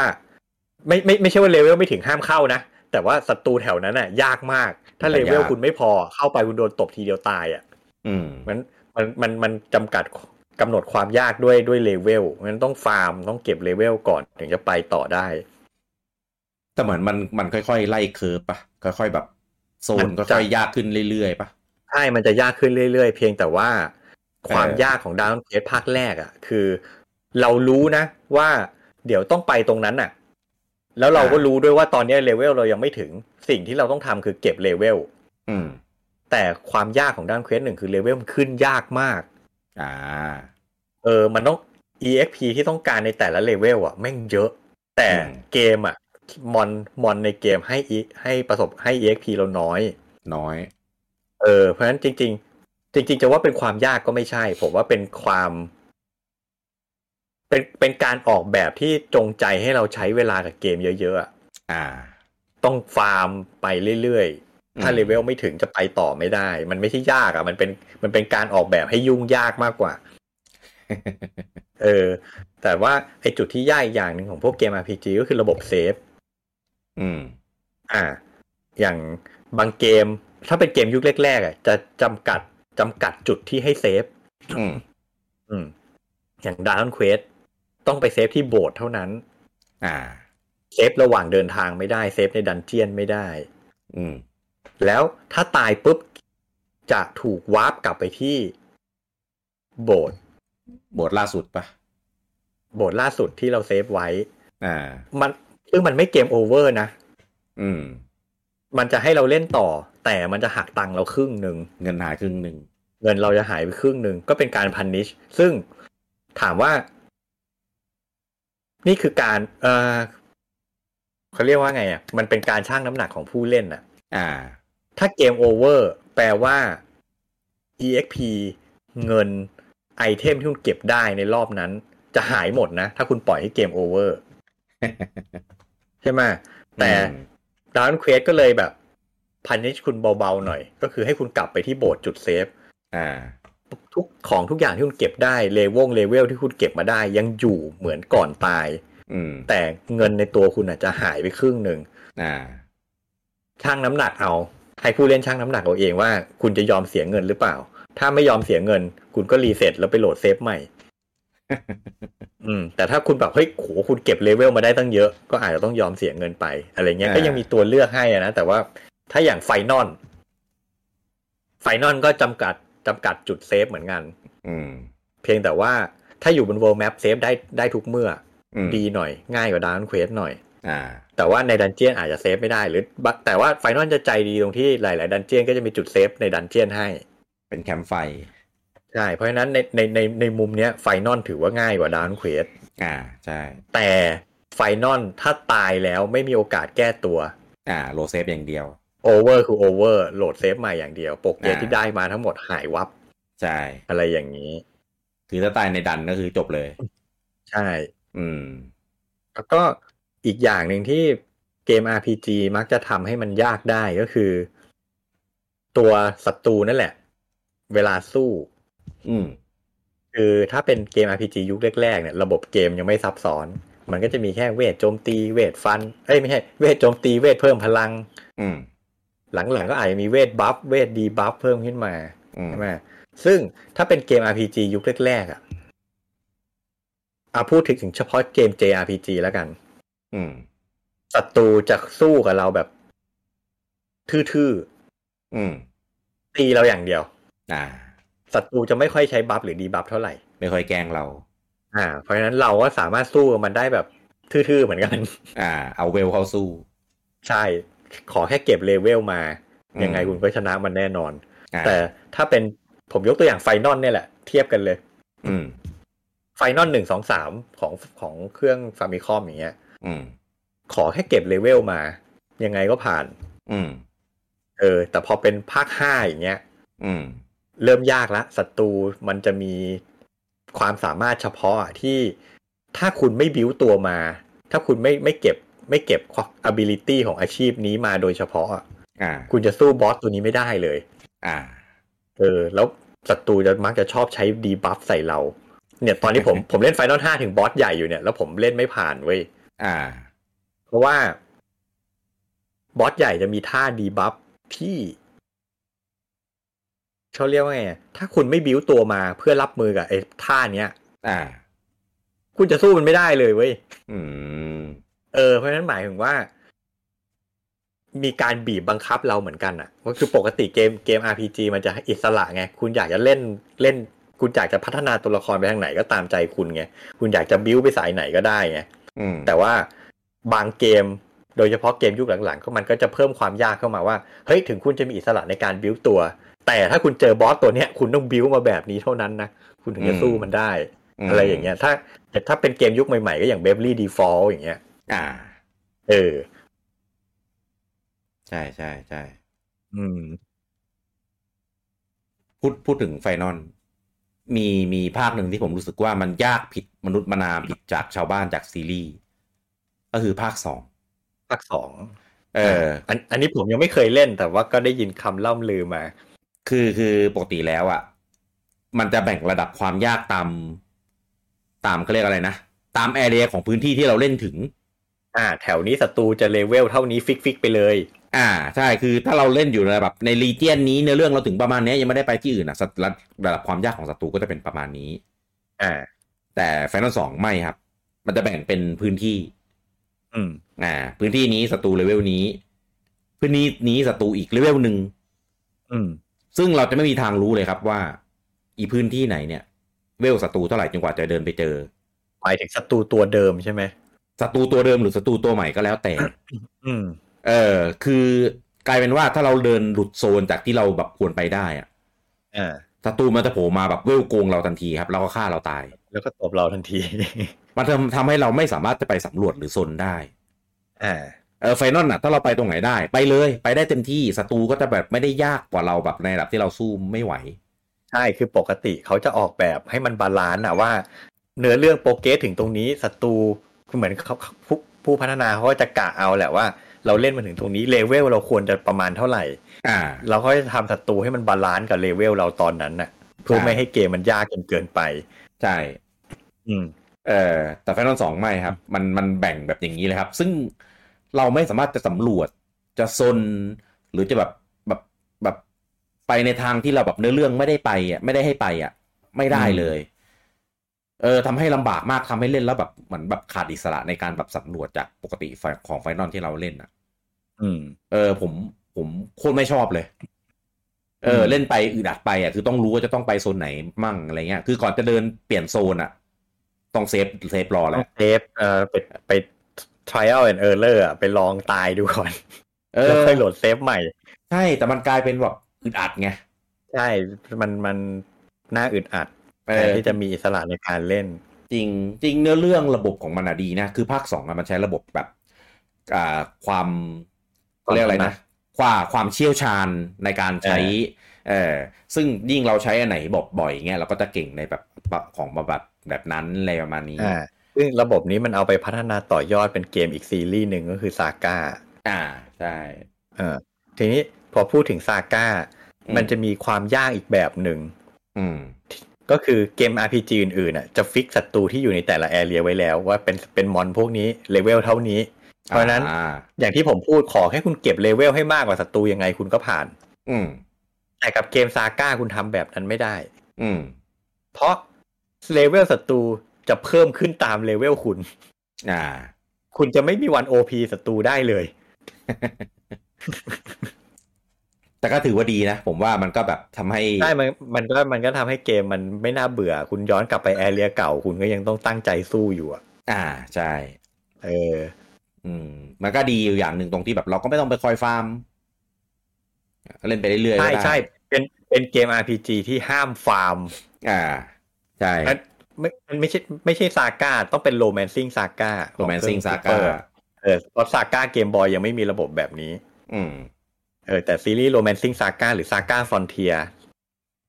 เป็นเกม RPG ที่แปลกคือห้ามฟาร์มเพราะถ้าคุณยิ่งฟาร์มศัตรูแม่งยิ่งเก่งใช่เหมือน Final 8ไงใช่Final 8ก็ใช้ระบบแบบนี้ใช่ห้ามฟาร์มเวลถ้าจะทำก็ไปบิวเอาไปดรอไปอะไรเอา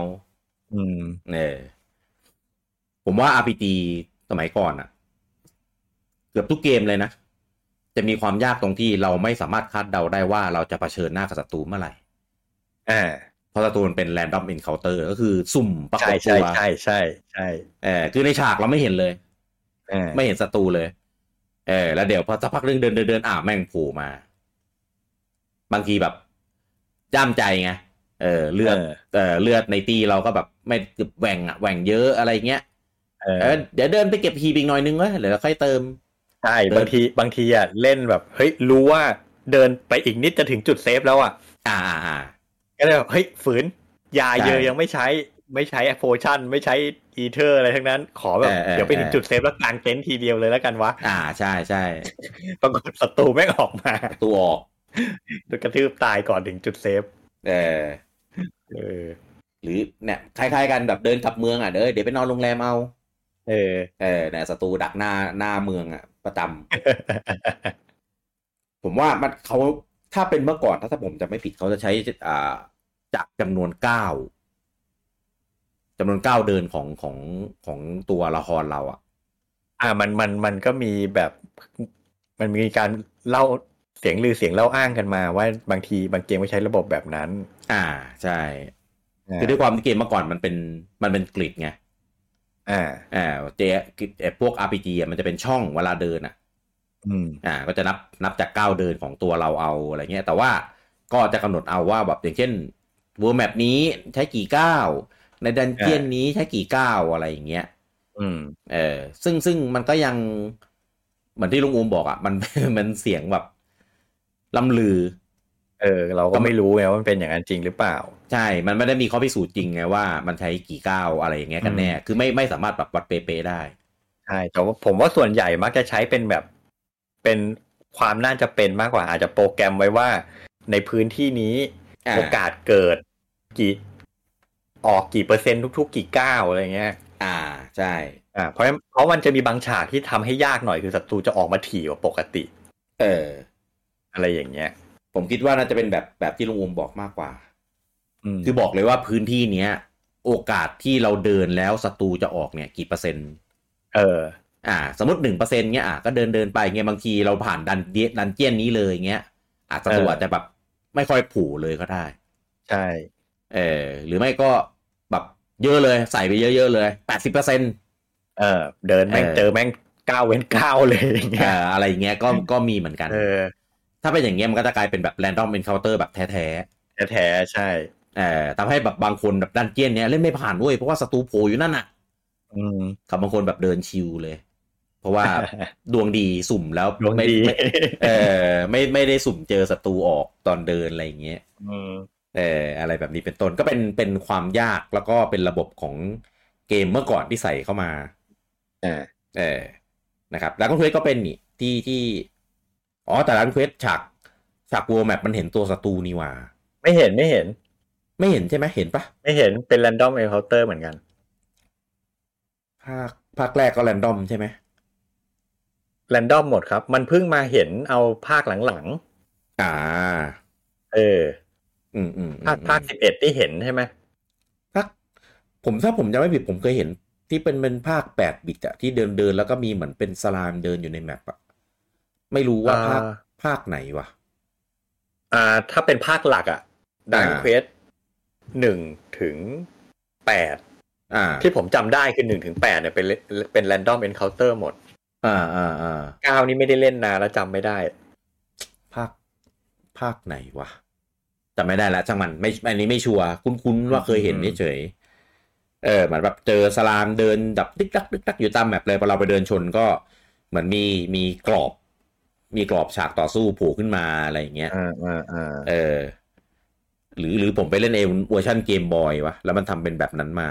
ไม่รู้หรืออาจจะเป็นแบบฉากเฉพาะบางฉากหรือเปล่าไม่ชัวร์เอาเป็นว่าก็นึกขึ้นได้ก็เลยเราพูดออกมาครับมีแนวอื่นอีกไหมผมว่าตระกูลแนวเรสซิ่งมันก็ยากในตัวของมันอยู่แล้วนะอันเนี้ยเรสซิ่งมันจะยากที่เรื่องของสนามเรื่องของอะไรเงี้ยการควบคุมของเราความยากของเกมอาจจะไม่พูดถึงช่องนี้ไม่ได้เลยคือโลกไลท์แต่ผมปูให้หน่อยเผื่อใครไม่เคยฟังรายการเราโลกไลท์คืออะไรในอดีตสมัยแบบคอมพิวเตอร์ยุคแรกๆเลยมันมีเกมอยู่เกมหนึ่งเป็นเกมเขาเรียกว่าเป็นเกมยุคแรกๆของโลกเลยนะชื่อเกมว่าโรกที่แปลว่าโจรซึ่งมันเป็นเกมที่ไม่มีภาพเว้ยผมเคยดูในสารคดีอะไรสักอย่างแล้วมันฉายให้ดูเกมโรกที่ว่าเนี่ยมันเป็นเกม RPG ครับแล้วมันไม่มีภาพเลยครับมันมีแต่จุดกับตัวหนังสือให้ใช้จินตนาการเอาแล้วอารมณ์ว่าด้วยความอาจจะเป็นเพราะว่าการโปรแกรมมิ่งในยุคแรกๆมันยังไม่เรียกว่าไงการทำเกมในยุคแรกๆมันอาจยังไม่มีโนว์ฮาวไม่มีอะไรเหมือนปัจจุบันเพราะฉะนั้นเขาเลยทำให้เกมมันแรนดอมไปเรื่อยๆแต่ละครั้งที่เล่นคุณจะเจออะไรที่มันไม่เหมือนกันแล้วซึ่งมันทำได้ง่ายเพราะว่ามันไม่มีภาพมันมีแต่ตัวหนังสือมันก็แรนดอมตัวมันเรื่อยๆอย่างเงี้ยแล้วก็คือการเล่นแต่ละรอบจะไม่เหมือนกันตายแล้วตายเลย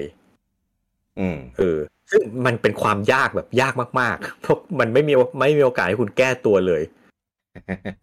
แล้วคือถ้าคุณตายเริ่มใหม่นั่นคือทุกอย่างรีเซ็ตแรนดอมใหม่หมดเพราะฉะนั้นคุณจะไม่เจออะไรแบบที่คุณเจอรอบที่แล้วแล้วโลกมันเลยมันดังแหละเป็นเกมยุคแรกๆซึ่งมันไม่ได้มีตัวเลือกไม่ได้มีคู่แข่งอะไรมากพอหลังจากนั้นเกมอะไรก็ตามที่ทำออกมาในลักษณะแบบเนี้ยเขาเลยเรียกเกมโลกไลท์คือเกมที่ทำออกมาเหมือนเกมโลก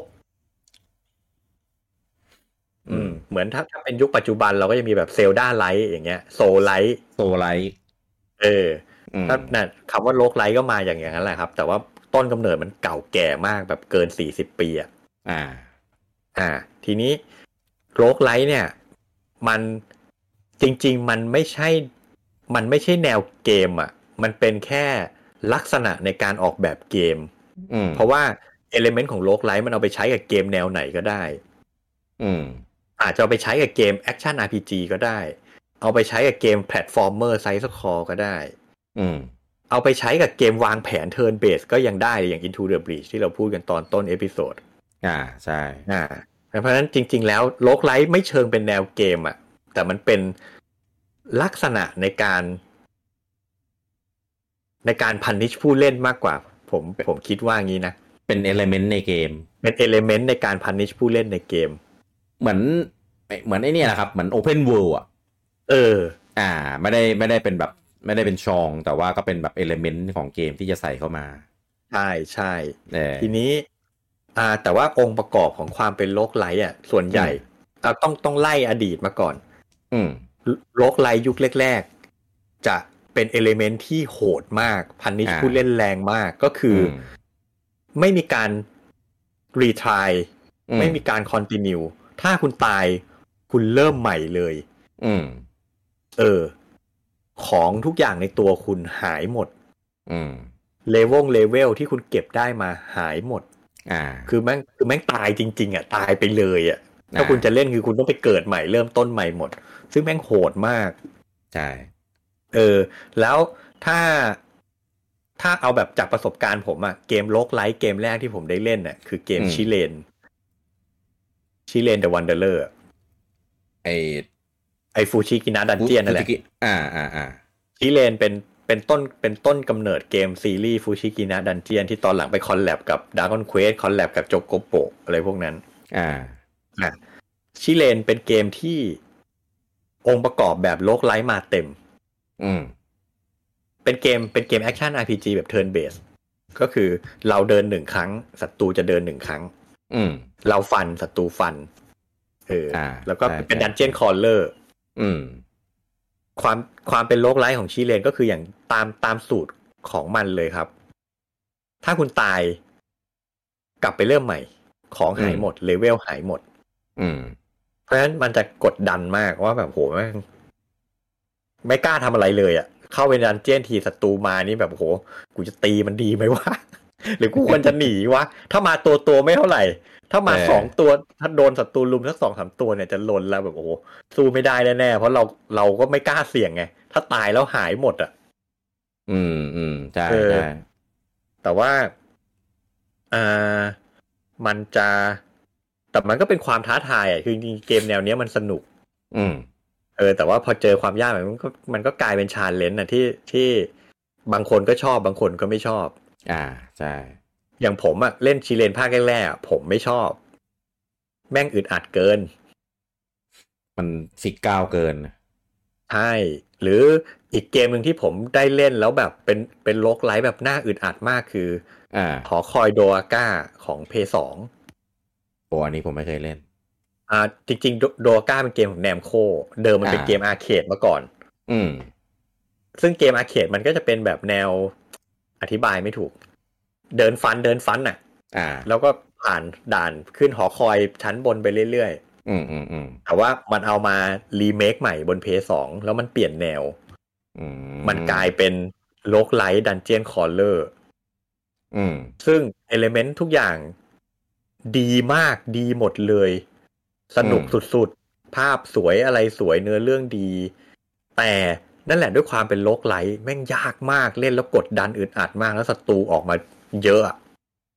โอกาสตายบ่อยมากมันก็คือเป็นดันเจียนคอลเลอร์แหละถูกไหมแต่เป็นแบบใช่เป็นดันเจียนคอลเลอร์โลกไลท์แบบเทิร์นเบสเหมือนชิเรนเลยแต่ว่าเป็น3มิติมีสูงมีต่ำมีอะไรเงี้ยโหแบบสนุกผมก็เลยเกิดไอเดียอยากจะโกงเกมขึ้นมาเพย์2มันมีเมมโมรี่การ์ดไงซึ่งมันก๊อปเซฟได้อ่ะอ๋อถ้าเป็นโลกไลท์ตายปุ๊บของคุณหายหมดไงผมก็เลยก๊อปเซฟแบบไปสำรองไว้ที่เมมโมรี่การ์ดอีกอันหนึ่งก็แบบเอ้ยถ้าตายผม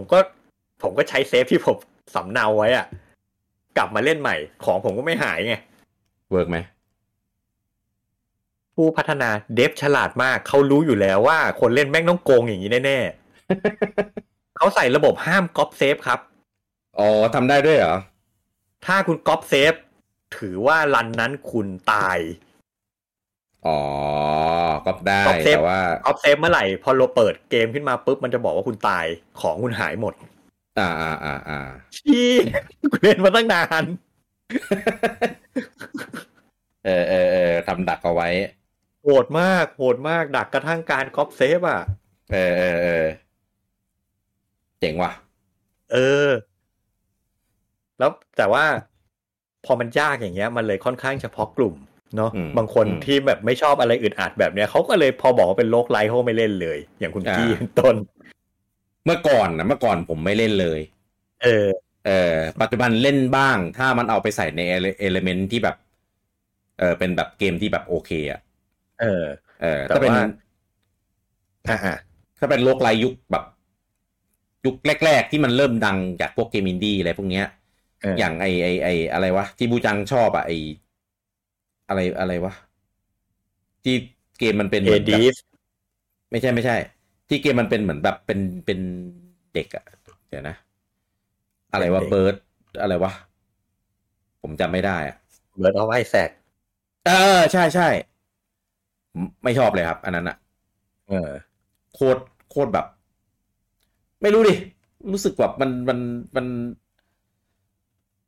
เล่นง่ายอะไม่เล่นง่ายไม่ได้หมายถึงระดับความยากนะหมายถึงเกมแบบพอทำเป็นโลกไลท์อะแล้วก็อยากจะสุ่มอยากจะอะไรออกมาอะไรเงี้ยแล้วก็แบบรู้สึกไม่เอนจอยอ่ะแต่พอมันไปเอาไปใส่ในเอลิเมนต์ของเกมอื่นๆแบบอะไรเงี้ยผมก็แบบพอเล่นได้บ้างแต่ถ้าให้เลือก แต่ถ้าให้เลือกผมก็ไม่ค่อยเล่นแนวนี้เท่าไหร่นั่นแหละเพราะด้วยความที่มันน่าอึดอัดเกินไปอ่ะมันเพราะฉะนั้นมันก็เลยไม่ได้รับความนิยมเท่าไหร่แต่ว่าพอยุคหลังๆผู้พัฒนาเกมอินดี้รุ่นใหม่ๆเขาก็อันนี้เป็นความคิดเห็นผมนะผู้พัฒนาเกมอินดี้ชอบเอาระบบโลกไลท์มาใส่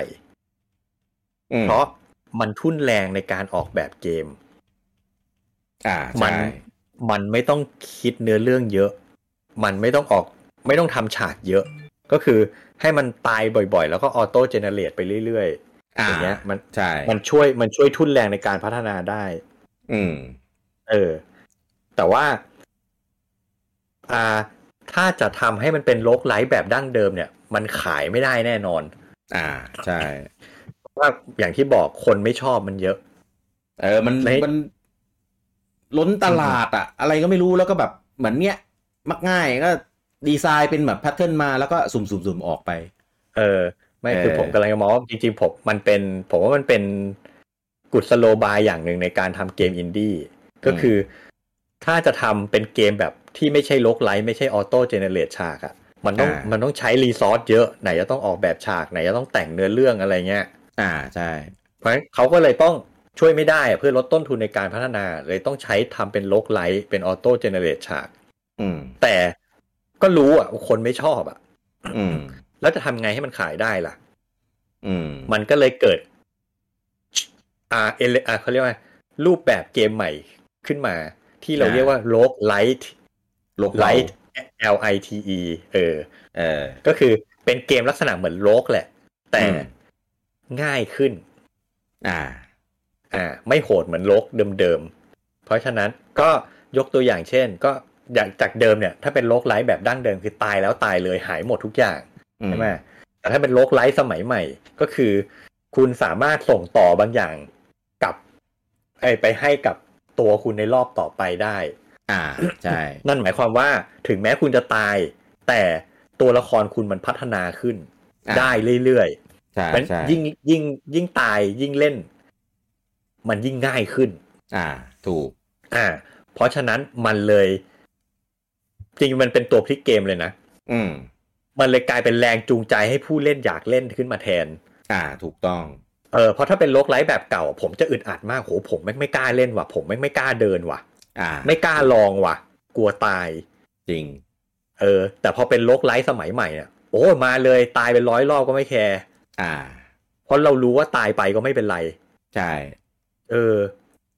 มันเลยทำให้มันเป็นเรื่องจิตวิทยาจากเกมที่แม่งโหยากจนเราไม่กล้าเล่นแม่งกลายเป็นแบบเฮ้ยสนุกกับมันเลยสนุกกับการตายไปแทนใช่ยิ่งผมว่าคือจริงๆเป็นอย่างเงี้ยแต่ว่าระดับความยากมันไม่ได้ลดลงนะใช่แต่มันมีการ punish ที่เบาลงแล้วก็มีเรียกอะไรนะมีรีวอร์ดให้ผู้เล่นรู้สึกว่าแบบตายนั้นไม่ได้ตายเปล่านั่นแหละก็เหมือนที่ลุงบอกก็คือมันเลยทำให้รู้สึกว่ามีแรงจูงใจที่ยังจะอยากกลับไปเล่นต่อเรายังกล้าทดลองอะไรใหม่ๆบ้างใช่มี motivate ให้คนเล่นนะว่าง่ายซึ่งเนี่ยพอเป็นอย่างเงี้ยผมเลยเริ่มเล่นบ้างรู้สึกว่าแบบโอเคที่จะเล่น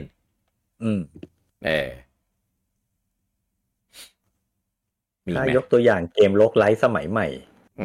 ที่ฮิตเผื่อใครสนใจอยากจะไปลองเช่นDead Cells อันนี้ผมแนะนำเลยใช่เราก็พูดถึงบ่อยๆเป็นเกมที่ออกมานานแล้วแหละเป็นเกมแนวแอคชั่นไซส์สครอลเป็นเมทรอยวาเนียเลยมันเป็นเมทรอยวาเนียนิดๆซึ่งจริงๆมันเป็นเกมที่ทำให้ผมว้าวนะผมแบบตอนแรกบอกว่าเฮ้ยเกมแบบที่ใช้ออโต้เจเนเรตฉากมันจะเป็น Castlevania ได้ยังไงวะ ผมเข้าใจผมงงมากเลยเพราะผมมาเป็นฝั่งที่ต่อต้านแต่ว่าเขาฉลาดก็คือเกมมันจะเป็นด่านๆไปก็คือในแต่ละด่านมันจะออโต้เจเนเรต คือคุณเล่นแต่ละรอบอ่ะด่านนั้นจะไม่เหมือนเดิมอ่ะไม่เหมือนเดิมแต่ว่ามันจะมีทางที่จะแบบข้ามไปแอเรียต่อไปอ่ะซึ่งไอ้ทางผ่านไปแอเรียตรงนี้มันจะย้ายไปย้ายมาในแต่ละรอบใช่แต่ว่าความเป็น Castlevania ของมันก็คือคุณสามารถย้อนกลับไปกลับมาระหว่างแต่ละแอเรียได้ไงทำไม่ตายนะถ้าไม่ตายใช่มันก็เลยจริงๆมันก็ Castlevania มันเป็น Metroidvania นิดเดียวแค่นี้แหละแค่ว่าคุณย้อนกลับไปแอเรียเก่าได้ แต่ว่าความสนุกของมันก็คือ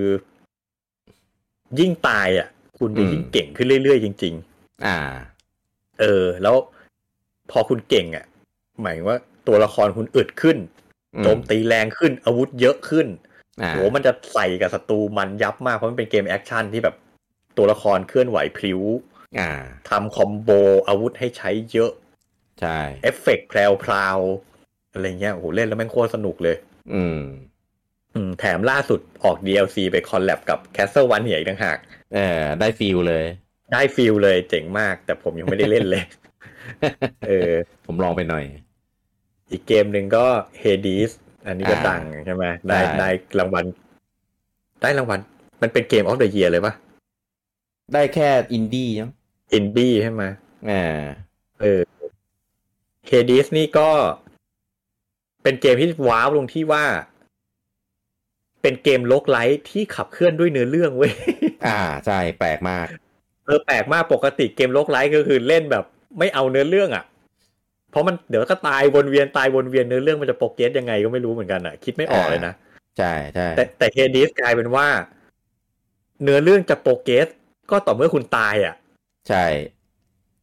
พอคุณตายปุ๊บเนื้อเรื่องมันจะโปรเกรสไปเรื่อยๆบทสนทนามันจะเปลี่ยนไปเรื่อยๆมันแบบคิดได้แปลกดีคือปกติโลกไลท์มันจะเป็นระบบเป็นเอลิเมนต์ที่ใส่เข้าไปในเกมแต่เนี้ยเอาโลกไลท์ไปใส่ในเนื้อเรื่องใช่แปลกมากยิ่งตายเนื้อเรื่องยิ่งเดินใช่มันเลยแบบเจ๋งไงครับคือไอ้ระบบอ่ะมันมีอยู่แล้วไอ้ตายแล้วก็ได้แบบอะไรที่ส่งต่อไปในรอบต่อๆไปอะไรอย่างเงี้ยแต่ว่ามันมีผลกับเนื้อเรื่องด้วยซึ่งไอ้อย่างงี้ผมถ้าผมแบบเล่นรอบเดียวผ่านผมก็ไม่รู้เนื้อเรื่องดิเป็นไปไม่ได้ครับไม่มีทางเกมมันบังคับให้ตายใช่คุณเก่งขนาดไหนก็ไม่มีทางที่จะเล่นเกมนี้โดยที่แบบรอบเดียวผ่านไม่ตายผมกล้าการันตีไม่มีเกมโลกไลท์เกมไหนที่คุณจะเล่นจบได้โดยไม่ตายสักครั้งเป็นไปไม่ได้ไม่มีทางเพราะเกมมันบังคับให้เราตายอยู่แล้วเกมมันบักมาอยู่แล้วว่ายังไงคุณก็ต้องตายมีอีกเกมหนึ่งที่อยากจะแนะนำครับชื่อเกมอะไรวะเอ้าอยู่ดีๆก็ลืมซะงั้นอ่ะแนวไหนแป๊บนึงหาก่อนจู่ๆก็ลืมเนี่ยผมเข้าใจจู่ๆก็ลืมDarkest Dungeon อ๋อโหภาค2ออกมาแล้วผมยังไม่ได้เล่นผมเล่นภาค1ใครชอบเกม RPG Turn Base ชอบธีมยุคกลางชอบภาพดาร์กแนะนำเลยครับ Darkest Dungeon เป็นเกม RPG ที่แบบโคตรสนุก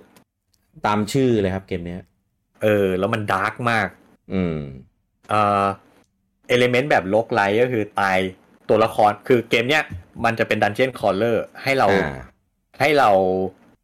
ไม่ได้เล่นเป็นตัวเองเราต้องไปรีครูทตัวละคร NPC มาเข้าตี้หาพวกแล้วเราก็สั่งการไอ้ตี้เราเนี่ยลงไปในดันไปสู้ศัตรู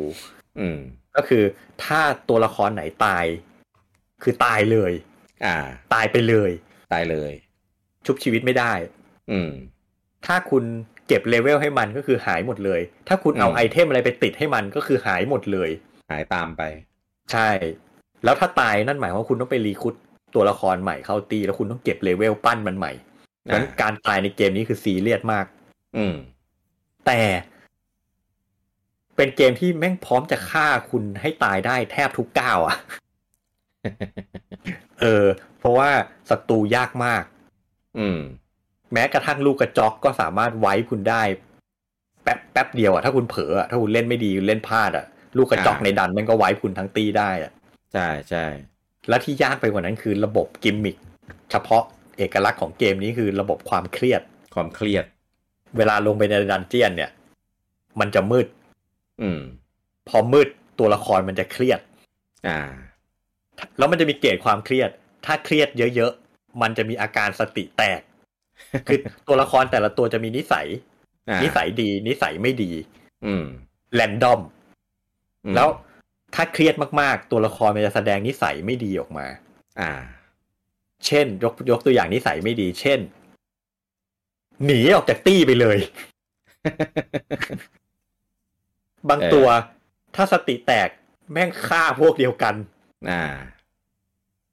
บางคนสติแตกแม่งฆ่าตัวตายเลยอะไรอย่างเงี้ยโอ้ยากมากเพราะฉะนั้นแบบต้องเล่นไปต้องบริหารความเครียดก็คือต้องคอยจุดคบเพลิงเพื่อให้ดันมันสว่างตัวละครจะได้ไม่เครียดแต่เวลาสู้กับศัตรูถ้าโดนโจมตีความเครียดก็ขึ้น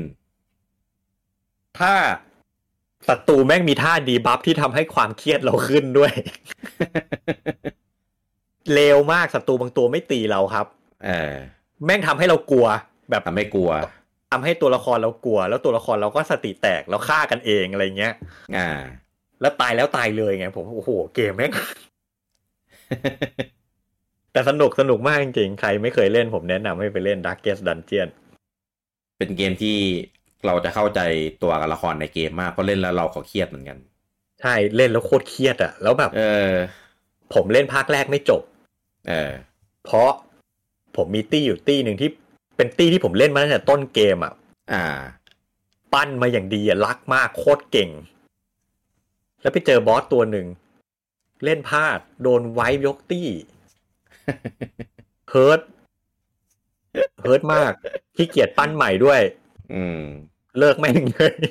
เล่นไปได้แบบเล่นไปได้ประมาณ 60-70% ของเกมแล้วอะผมฟีลจะคล้ายๆลุงโอมประมาณนี้แหละเพราะปกติมันคือถ้ามันมีเกมแนวเนี้ยเราก็จะบิ้วอะไรมาไงคุณนึกภาพ JRPG ที่คุณเล่นสมมติ Finalบิวอะไรมาอย่างดีเงี้ยแล้วตายแล้วหายไปเลยนึกภาพเหมือนแอริตายอย่างเงี้ยตายที่แบบเอากลับคืนมาไม่ได้อ่ะแล้วก็แบบทำไงอ่ะหมดแรงบันดาลใจหมดแรงจูงใจที่จะเล่นงี้คือความยากอย่างกรณีของผมอ่ะกับ Darkest Dungeon เผื่อใครนึกไม่ออกมันทำไมมันต้องท้อแท้ขนาดเลิกเล่นเลยอ่ะคุณเล่นไปกลางเกินครึ่งเกมแล้วอ่ะคือศัตรูแม่งโหดมากๆอ่ะแต่ตัวละครที่เก่งที่สุดคุณตายหมดอ่ะ แล้วคุณต้องไปรีครูทตัวเลเวล1มาใหม่อ่ะแล้วซึ่งมันไปสู้ไม่ได้ไงเพราะตอนนี้ศัตรูมันโหดมากศัตรูแม่งเลเวล20กว่าแต่ในตี้คุณแม่งเป็นตัวเลเวล1หมดเลยอ่ะต้องฟาร์มใหม่ไงฟาร์มใหม่หมดเลยใช้เวลาปั้นตัวละครอีกเท่าไหร่อ่ะเพื่อที่จะไปลุยต่ออ่ะคือมันไม่เชิงท้อแท้หรอกผมขี้เกียจเสียเวลา เพราะว่าในระหว่างนั้นในระหว่างที่ปั้นตี้ใหม่ผมเนื้อเรื่องผมก็ไม่โปรเกรสเลยไงเพราะผมไปทำเนื้อเรื่องต่อไม่ได้อ่ะโหคิดแล้วแบบแม่งขี้เกียจอ่ะเลิกดีกว่า เพราะว่าเกมเขาดีไซน์ออกมาให้เป็นอย่างนี้ไงใช่พูดแล้วก็นึกออกอีกหลายเกมเลยนะเกมแบบใช่ก่อนนี่เรายังไม่ได้พูดถึงโซลไลท์กันเลยนะเนี่ยเอางี้ด้วยความที่ผมว่ารูปแบบแพทเทิร์นความยากของเกมสมัยก่อนกับเกมสมัยปัจจุบันอะไรเงี้ยมันเหมือนแบบมีการดีไซน์ระดับความยากที่แตกต่างกันออกไปและเหตุผลในการทำเกมให้ยากของสมัยก่อนกับสมัยเนี้ยคนละเหตุผลกันใช่ถ้างั้นเดี๋ยวเราแบ่งออกเป็น2พาร์ทออกเป็น2พาร์ทก็พาร์ทเนี้ยเดี๋ยวเราจะพูดถึงแบบยุคก่อนเกมยุคก่อนเหตุผลที่เขาทำให้ยากอะไรประมาณนี้ซึ่งไอ้แพทเทิร์นในการทำเกมให้ยากอันเนี้ยพูดไปแล้วก็เดี๋ยวเราจะมาเน้นในพาร์ท1วันเนี้ยก็เดี๋ยวเอาเฉพาะเน้นยุคเอาเก่าๆไปก่อนแล้วเดี๋ยวพาร์ทหน้าเนี่ยเราก็จะมาพูดถึงไอ้ยุคปัจจุบันใหม่ๆ ว่าเกมใหม่ๆมันยากยังไงยากยังไงมีเกมอะไรบ้างมีเอลิเมนต์อะไรบ้างแล้วก็เหตุผลที่เขาทำแล้วก็เดี๋ยวก็ค่อยมาสรุปครับงั้นเดี๋ยวเรากลับไปต่อกันที่เกมยุคก่อนละกันอันนี้ผมว่าเราลืมไปอีกหลายเกมเลยลุงโง่มีเกมยุคก่อนที่ยากๆมีอะไรอีกนินจาริวเคนเดนอันเนี้ยผมว่ามันก็ผสมผสานหลายอย่างจริงๆตัวละครตัวเรามีความสามารถเยอะมากเลยนะเยอะมากทำอะไรได้หลากหลายมากเคลื่อนที่ก็ค่อนข้างคล่องแคล่วค่อนข้างอิสระค่อนข้างพลิ้วแต่ว่าศัตรูโหดมากศัตรูโหดออกแบบฉากยากใช่มีแบบเกมที่เหวเยอะมากคือแล้วคือถึงแม้จะเคลื่อนไหวคล่องแคล่วแต่ถ้าเกิดโดดเหวคืออะไรก็คือตายทุกทีตายทุกทีมันพลังไม่เกี่ยวแล้วมันจะตีลังกาให้ลำบากทำไมก็ไม่รู้จริงๆแล้ว ม้วนตัวคือเหมือนโดดม้วนตัวเหมือนแบบคอนท่านะใช่แต่ระยะโดดกับโปรเจกต์ไทยการโดดมันแบบมันจะแปลกๆแล้วผมว่ามันเป็นวิชวลที่ทำให้เรากะฮิตบล็อกยากใช่พอกระโดดปุ๊บตัวแล้วม้วนๆกลมๆเล็กๆคือเหมือนว่าฮิตบล็อกตัวเราเหมือนจะเล็กลงนะแบบโดนศัตรูโจมตียากขึ้นแต่พอฟันมันกะฮิตบล็อกที่จะไปฟันโดนศัตรูตอนกระโดดยากมากเลยยากมากก็เลยแบบกลายเป็นเกมที่น่าจะเล่นได้ง่ายแต่ก็ยากแบบยากมากคือผมมาเคยเล่นจนจบนะทั้ง3ภาคเลยบนเครื่อง Famicom แต่จำได้ว่าคือกว่าจะจบคือก็แบบเหนื่อยหมดพลังครับเพราะมันยากมากคือแต่ว่าเรามีความพยายามที่จะเล่นเพราะว่าเกมมันเท่มาก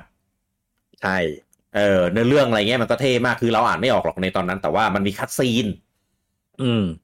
มันจะมีคัตซีนเป็นฉากแบบมาแบบตัวเราตัวศัตรูตัวนางเอกอะไรประมาณเนี้ยมันเท่ดีไซน์ฉากดีไซน์อะไรมาก็เท่แล้วก็พลังที่มีพาวเวอร์อัพก็คือแบบก็เท่มากด้วยแบบมันเป็นนินจาใครก็ชอบเท่อยู่แล้วใช่ซึ่งถึงแม้มันจะมีไอ้ยุคปัจจุบันที่เอามารีบูตรีบูตเป็นนินจาไกเดนนินจาไกเดนก็ยังคงความยากอยู่แม่งไม่เคยลดความยากลงไปเลยครับใช่คือเปลี่ยนแนวนะจากไซส์สคอร์ด้านข้างมาเป็นเกมแอคชั่นแฮกแอนด์สแลช 3D เต็มรูปแบบแต่ก็ยากอยู่ดียากไปคนละแบบใช่หรือไอเกมหนึ่งมาริโอที่เราพูดกันเนี่ยอุ้ยเกมง่ายเกมเด็กเล่นผมจะบอกให้โอเคภาคแรกก็อาจจะบอกได้ว่ามันไม่ยากมากอะไรทุกวันนี้ผมยังไม่เคยจบเลยมาริโอหนึ่งแล้วไปเจอภาค2ไอ้ภาคที่ใช้ชื่อว่า Lost Level โอ้โหอันนั้นแม่งสุดๆอันเนี้ยจะมีความคล้ายๆกับมาคายมูระอย่างหนึ่งตรงที่ถ้าจบรอบแรกก็คือจบหลอกครับจบหลอกต้องไปเล่นใหม่คือแม่งยากแบบยากมากแล้วปกติเกมมาริโอปกติ Power Up มันก็คือมาช่วยเราใช่ไหมอันนี้มี Power Up ที่แบบทำร้ายเราใช่มีเห็ดพิษเงี้ยคือแบบบ้าปกติเรามุ่งบล็อกเพื่อจะหาตัวช่วยแม่งแบบมีตัวแกล้งเรามาเพิ่มยากมากยากโคตรๆคือเมื่ออันเนี้ยผมไม่เคยจบนะในยุคก่อนผมมาจบบนเครื่องซูเปอร์ที่เป็นไอตัว All Star ที่มีทำแบบทำกราฟิกใหม่แล้วอะไรเงี้ยถึงจบได้แต่ก็เหนื่อยมากแล้วก็มีเซลดาจริงๆเซลดายากทุกภาคนะครับยกเว้นภาคพอมาเป็นไอ้ยุคใหม่ไอ้ Link to the Past ผมว่านั้นไม่ค่อยยากเท่าไหร่แล้วแต่ภาค1ภาค2ยากมากภาค2นี่ยากสุดๆโดยภาค2เนี่ยคือแบบคือถ้าไม่มี NSO นะผมไม่จบแน่นอนถ้าไม่มีรีวายผมว่าจบไประบบรีวายนี่แหละก็เลยจบคือมันเคยไปลงในบน Game Boy Advance มั้งที่เป็นแบบไอตัวคลาสสิกรีมอะไรมันมี Virtual Console บน 3DS อะไรแบบนั้นผมมาซื้อมาเล่นบน 3DS ผมเล่นไปได้ประมาณ5ชั่วโมงแล้วผมเลิกเลยผมแบบเล่นต่อไม่ไหวจริงๆยากไปไหนไม่รู้5ชั่วโมงไกลมากนะ ประมาณดันที่2หรือ3อ่ะคือด้วยความที่เซลดาภาค2มันไม่เหมือนชาวบ้านมันจะเป็นมีความคล้ายๆRPG มีฉากมูลแมป Overworld มี World Map ใช่พอเข้าดันมันจะตัดเป็น Metroidvania ใช่ซึ่งเป็น Metroidvania ที่แบบโหจังหวะศัตรูอะไรพวกนี้แม่งโคตรยากเลยยากตรงที่เอลิเมนต์ทุกอย่างยากหมดระยะโจมตีเราสั้นมากสั้นแบบสั้นมากใช่แล้วโจมตีจะมีนี่ด้วยมีเขาเรียกว่าอะไรนะมีระดับโจมตีหัวโจมตีขาโดดโจมตีใช่ยากมากคือแบบศัตรูตัวนี้ต้องยืนฟันศัตรูตัวนี้ต้องก้มฟันถ้าจะป้องกันเงี้ยศัตรูตัวนี้ต้องยืนกันตัวนี้ต้องก้มกันใช่โอ้แบบอะไรกันวะเนี่ยบางตัวก็ต้องแบบสลับกันใช่บางตัวแม่งสลับบนล่างเงี้ยเดี๋ยวกูต้องยืนฟันก้มกันอะไรแล้วตายพลังชีวิตเราน้อยมากโดนแค่แบบ 2-3 ทีตายไอเทมฟื้นพลังไม่มีมีอ่ะแต่หายากมากยากจำกัดชีวิตในการเล่นด้วยคือปกติเซลดาเนี่ยมันจะต่างจากเกมอื่นนิดนึงเกมอื่นก็จะมีแบบเป็นจำนวนตัวเป็นขีดเลือดใช่ไหมเซลดาจะเป็นหัวใจจริงหัวใจมันก็ภาค 2เป็นขีดนะภาค 2เป็นขีดอ้าวเหรอใช่ภาค 2เป็นพลังเป็นขีดอ๋อผมน่าจะจำผิดมั้งถ้างั้นโอเคผมจำถูกป่ะวะไม่รู้ผมใช่ป่ะวะเดี๋ยวเซิร์ชหาภาพแป๊บหนึ่งน่าจะเป็นขีดแหละผมน่าอาจจะจำผิดมากกว่างูมใช่เป็นขีดครับภาค 2พลังเป็นขีดโอเคยากมากคือเราคือในดันเจียนหลงง่ายมากคือปกติเมทรอวาเนียมันจะแบบให้เราแบบสำรวจค้นหาแบบสวีปไปเรื่อยๆใช่ไหมแต่นี่คือแบบศัตรูมันจะออกมาเรื่อยๆยิ่งสวีปยิ่งมีโอกาสเจอศัตรูแบบทำให้เราแบบตายง่ายใช่คือถ้าเทียบกับเมทรอยเมทรอยมันจะเน้นสำรวจว่าศัตรูจะไม่ยากมากยิงนัดเดียวศัตรูก็ตายแล้วแล้วแถมสามุดมันยิงปืนด้วยไงใช่เพราะฉะนั้นการที่ต้องเดินย้อนกลับไปกลับมาในเมทรอยมันไม่ใช่เรื่องมันไม่ใช่เรื่องลำบากไม่ใช่เรื่องน่ารำคาญแต่เซลดา2เนี่ยอย่างที่บอกลิงค์ถือดาบแล้วดาบลิงค์สั้นมากแล้วก็ศัตรูหลายๆตัวต้องฟันมันหลายทีด้วยเพราะฉะนั้นเอลิเมนต์ของเมทรอยวันเนี่ยในเซลดา2คืออะไรที่ยากลำบากและน่ารำคาญมากจริงแล้วลิงก์แม่งตายอย่างง่ายคือซามุสเมทรอยเนี่ยซามุสอึดมากพลังเยอะเลือดแล้วมันมีไอเทมเพิ่มเลือดให้ตลอดใช่แต่เซลดา2เนี่ยไอเทมเพิ่มเลือดนี่แม่งหายากแบบยากมากยากมากเพราะฉะนั้นแบบโอ้โหกว่าจะผ่านแต่ละดันเจี้ยนคือเล่นซ้ำแล้วซ้ำอีกจริงแล้วศัตรูยากแพทเทิร์นของศัตรูยากมากบอสก็ยากยากไปหมดเลยเป็นเกมที่ถ้าให้จัดอันดับเกมยากผมให้ Zelda 2ติดท็อป5จริงเอาผมพูดอย่างนี้ถ้าแบบผมว่าแม่งยากพอๆกับเล่น Elden Ring เพราะมันแบบลักษณะนะแบบคุณต้องtry มันหลายๆรอบมากๆจริงๆกว่าจะรู้ทางเกมและเล่นให้ได้ดีจนผ่านได้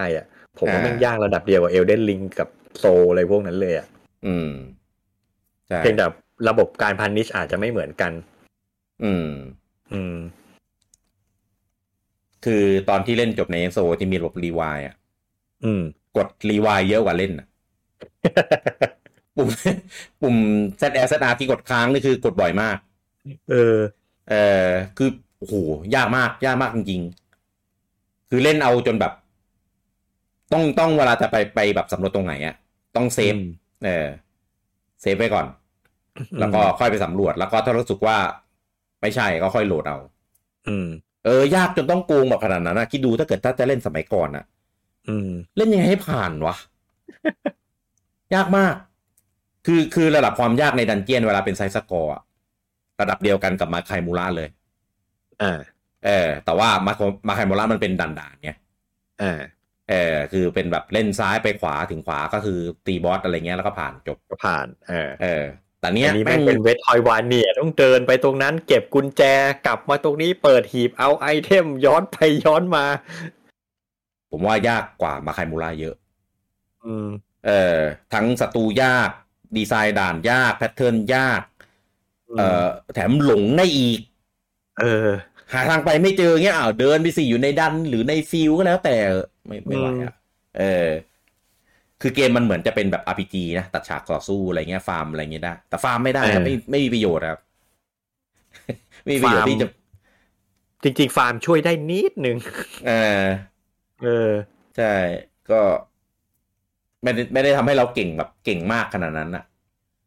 แต่กลายเป็นตายมากกว่าแถม Battletoads โอ้อันนี้ผมไม่เคยเล่นหลับเลยเหรอไม่เคยโอ้จริงๆเป็นเกมที่สนุกมากแล้วก็ส่วนใหญ่จะเน้นผมชอบนินจาเต่ามากกว่า ไม่ชอบนินจากบนะ คือส่วนใหญ่เราจะเน้นเล่นกัน2คนเพราะมันเกมที่แบบเล่น2คนช่วยกันได้แต่ว่าคือมันจะสนุกตรงที่แบบศัตรูอะไรเงี้ยมันจะฮาถ้าอะไรของเราแบบมูฟเซตการจับโจมตีศัตรูอ่ะมันจะตลกดีช่วยกันอะไรเงี้ยได้แต่ว่าระดับความยากของศัตรูสูงศัตรูเยอะศัตรูโจมตีแรงตายง่ายมากแล้วก็มันจะมีด่านที่แบบต้องบังคับเป็นเหมือนแบบรถอ่ะเป็นด่านพิเศษอ่ะแล้วก็ต้องแบบลงหลบสิ่งกีดขวางอะไรเงี้ยซึ่งไอ้ตรงนั้นน่าจะตายกันเยอะมากหลบไม่ทันใช่หลบไม่ทัน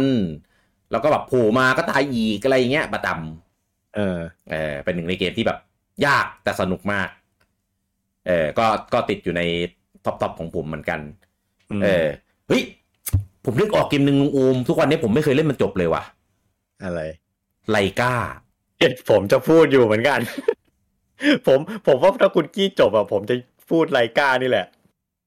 มันเป็นเกมหนึ่งในตราบาปผมที่แบบมันเป็นเกมที่ผมฝังใจวัยเด็กมากผมฝังใจเหมือนกันคือตอนเด็กๆผมไม่เคยเล่นครับแต่ผมไปซื้อการ์ตูนเฉลยเกมของมิตรไมตรีมาอ๋อการ์ตูนเฉลยเกมไลกาสนุกมากเป็นการ์ตูนที่สนุกมากแล้วแบบอยากเล่นเกมเลยอะไรนะหมายถึงในการ์ตูนใช่ไหมใช่ในการ์ตูนสนุกมาก จนแบบโหเกมแม่งต้องดีมากๆแน่ๆเลยแต่ตอนเด็กๆไม่เคยได้เล่นเลยครับได้มาเล่นตอนโตบน EMU บ้างบนใน NSO บ้างอะไรเงี้ยเกมเชี่ยอะไรเนี่ย ยากจังวะ คือมันรวมไอ้ความยากทุกอย่างของเกมที่เราพูดมาซึ่งจริงเกมมันมีความเท่สูงมากเลยนะใช่อาวุธแม่งอย่างเท่เป็นโล่ติดโซ่ปาโล่ไปโจมตีศัตรูแล้วก็ใช้โซ่ดึงกลับมารออะไรเงี้ยก็เท่เป็นแบบยุคกรีกเป็นอะไรอย่างเงี้ยแต่แบบโอ้โหใครเกมนี้ของ Namco ผมจำได้ไลกาของ Tecmo ไลกาของ Tecmo เอา Tecmo เหรอใช่ผมจำผิดซะงั้นยากมากคือไม่รู้จะอธิบายยังไงแต่ผมบอกเลยว่าไอ้ที่เมื่อกี้ที่เราพูดกันน่ะมันรวมอยู่ในเกมนี้หมดเลยครับทั้งเรื่องของจังหวะศัตรูจังหวะเคลื่อนที่ของตัวเราระยะโจมตีตัวเราความแรงของศัตรูในการโจมตีการดีไซน์สเตจต่างๆคือแบบยากใช่ผมไม่รู้อ่ะว่าในโลกใบนี้มันมีคนจบ เกมนี้กี่คนวะแบบจบแบบธรรมดาโดยที่แบบไม่ได้ใช้ตัวช่วยจากเอนจินจากตัวอีมูของอะไรพวกเนี้ยส่วนที่ผมว่ายากที่สุดคือไอ้ที่คุณกี้พูดมาทั้งหมดทั้งมวลเนี่ยถ้ามันให้โอกาสเราแก้ตัวมันก็ยังพอผ่านได้แต่จุดที่ยากที่สุดของไลกาคือมีชีวิตเดียวครับ ตายแล้วเกมโอเวอร์เลยไม่มีคอนติเนียด้วยอะไรมึงจะยากอะไรขนาดนั้นคือแบบถ้าคุณเล่นไปไกลๆแล้วอ่ะแล้วตายอ่ะคือจบเลยนะเริ่มใหม่แม่งคือโลกไร้เลยอ่ะโลกไร้แบบดั้งเดิมเลยอ่ะไม่มีส่งต่อโปรเกรสใดๆทั้งนั้นตายปุ๊บตายเลยเริ่มใหม่เลยไม่มีไปเริ่มด่าน2ด่าน3อะไรอย่างงี้ด้วยนะเริ่มด่าน1ใหม่เลยในโซผมก็พยายามนะใช้ระบบรีวายใช้อะไรอย่างเงี้ยแต่เหนื่อยว่ะเหนื่อยตัวมันก็ออกมาเรื่อยๆฆ่าไปก็เท่านั้นทรมานเล่นรู้สึกว่าเล่นทำไมวะเนี่ย ไม่มีความสุขอะแต่จริงๆมันสนุกนะมันสนุกแต่มันยากไปอ่ะคืออย่าง Zelda 2 อ่ะยังมีเป้าหมายไงว่าแบบจะเล่น Zelda ทุกภาคอะไรเงี้ยมีจุดมุ่งหมายก็เลยเหมือนแบบพยายามได้แต่ไรก้าคือแบบแค่แบบอยากปราบตาบาปตัวเองในสมัยเด็กอ่ะแบบไม่ไหวจริงเหนื่อยแบบรู้สึกแบบทรมานชีวิตตัวเองมากก็เลยแบบเหมือนน่าจะได้ครึ่งเกมแล้วหรอมั้งเดาเอาแล้วก็ยอมแพ้ไปแต่เซฟยังอยู่นะยังเซฟเอาไว้อยู่ในNSO อ่ะก็คงไม่รู้จะได้กลับไปเล่นอีกไหมอ่ะประมาณนี้นะพูดถึงบรรยากาศเกมเก่าๆที่มีระดับความยากสูงซึ่งมันไม่ได้ยากแค่สมัยก่อนนะปัจจุบันไอ้เกมพวกนี้ที่พูดอ่ะมันก็ยังยากอยู่ถ้าไปขุดมาเล่นก็ยังยากอยู่ดีคือไม่เกี่ยวกับฝีมือเราเท่าไหร่อ่ะคือต่อให้เราเล่นเกมเก่งแค่ไหนเกมพวกนี้มันก็ยากอยู่ดีใช่เพราะมันไม่ได้ยากที่ตัวเกมมันยากที่สภาวะบางอย่างใช่บางเกมก็มีภาคใหม่ๆในปัจจุบันบางเกมก็ล้มหายตายจากไปตามกาลเวลาบางเกมออกภาคใหม่ก็ง่ายลงมาริโอเนี่ยง่ายลงเยอะใช่หรืออย่างว่ามาไคมูระเนี่ยผมเคยเล่นเวอร์ชันของ PSP อันนั้นก็ง่ายลงไปเยอะแต่ไม่ได้ง่ายลงไปเยอะไม่ได้หมายถึงว่าง่ายนะแค่ยากน้อยลงต้องพูดงี้ตัวเกมไม่ได้ยากน้อยลงแต่ว่ามีตัวให้เยอะเซฟได้มีตัวช่วยเยอะตายแล้วเริ่มไม่ไกลตัวช่วยมันเยอะมันก็เลยแบบรู้สึกว่าเล่นได้ quality of life มันดีขึ้นหน่อยอันล่าสุดที่ลง Switch เนี่ยยังไม่ได้เล่นเลยมาคามูระพักใช่ๆยังทำใจไม่ได้ใช่ยังไม่อยากจะเอาตัวเองไปอยู่ในสถานะแบบนั้นนะก็เลยแบบยังไม่ได้เล่นเห็นมีลูกเพจเชียร์ๆอยู่เหมือนกันแต่แบบยังทำใจไม่ได้ก็เลยแบบยังก่อนอ่ะเพราะว่าเรามีประสบการณ์เรามีความทรงจำที่เจ็บปวดกับมันนะก็เลยยังไม่พร้อมนะครับครับโอเคงั้นเราแบ่ง2พาร์ทไว้ตรงนี้ครึ่งๆนะครับแล้วเดี๋ยวรอบหน้าเนี่ยเราจะมาต่อกันด้วยเกมยุคหลังยุคสมัยใหม่ยุคหลังโซไลต้องมาละว่าระดับความยากมันเป็นแบบไหนยังไงนะครับโอเคแล้วเดี๋ยวไว้กลับมาเจอกันนะครับกับคุยเกมแก่ได้ในเอพิโซดหน้านะครับในส่วนของ Difficult Game สำหรับเอพิโซดนี้นะครับต้องขอลาทุกท่านไปก่อนครับผมสวัสดีครับสวัสดีครับ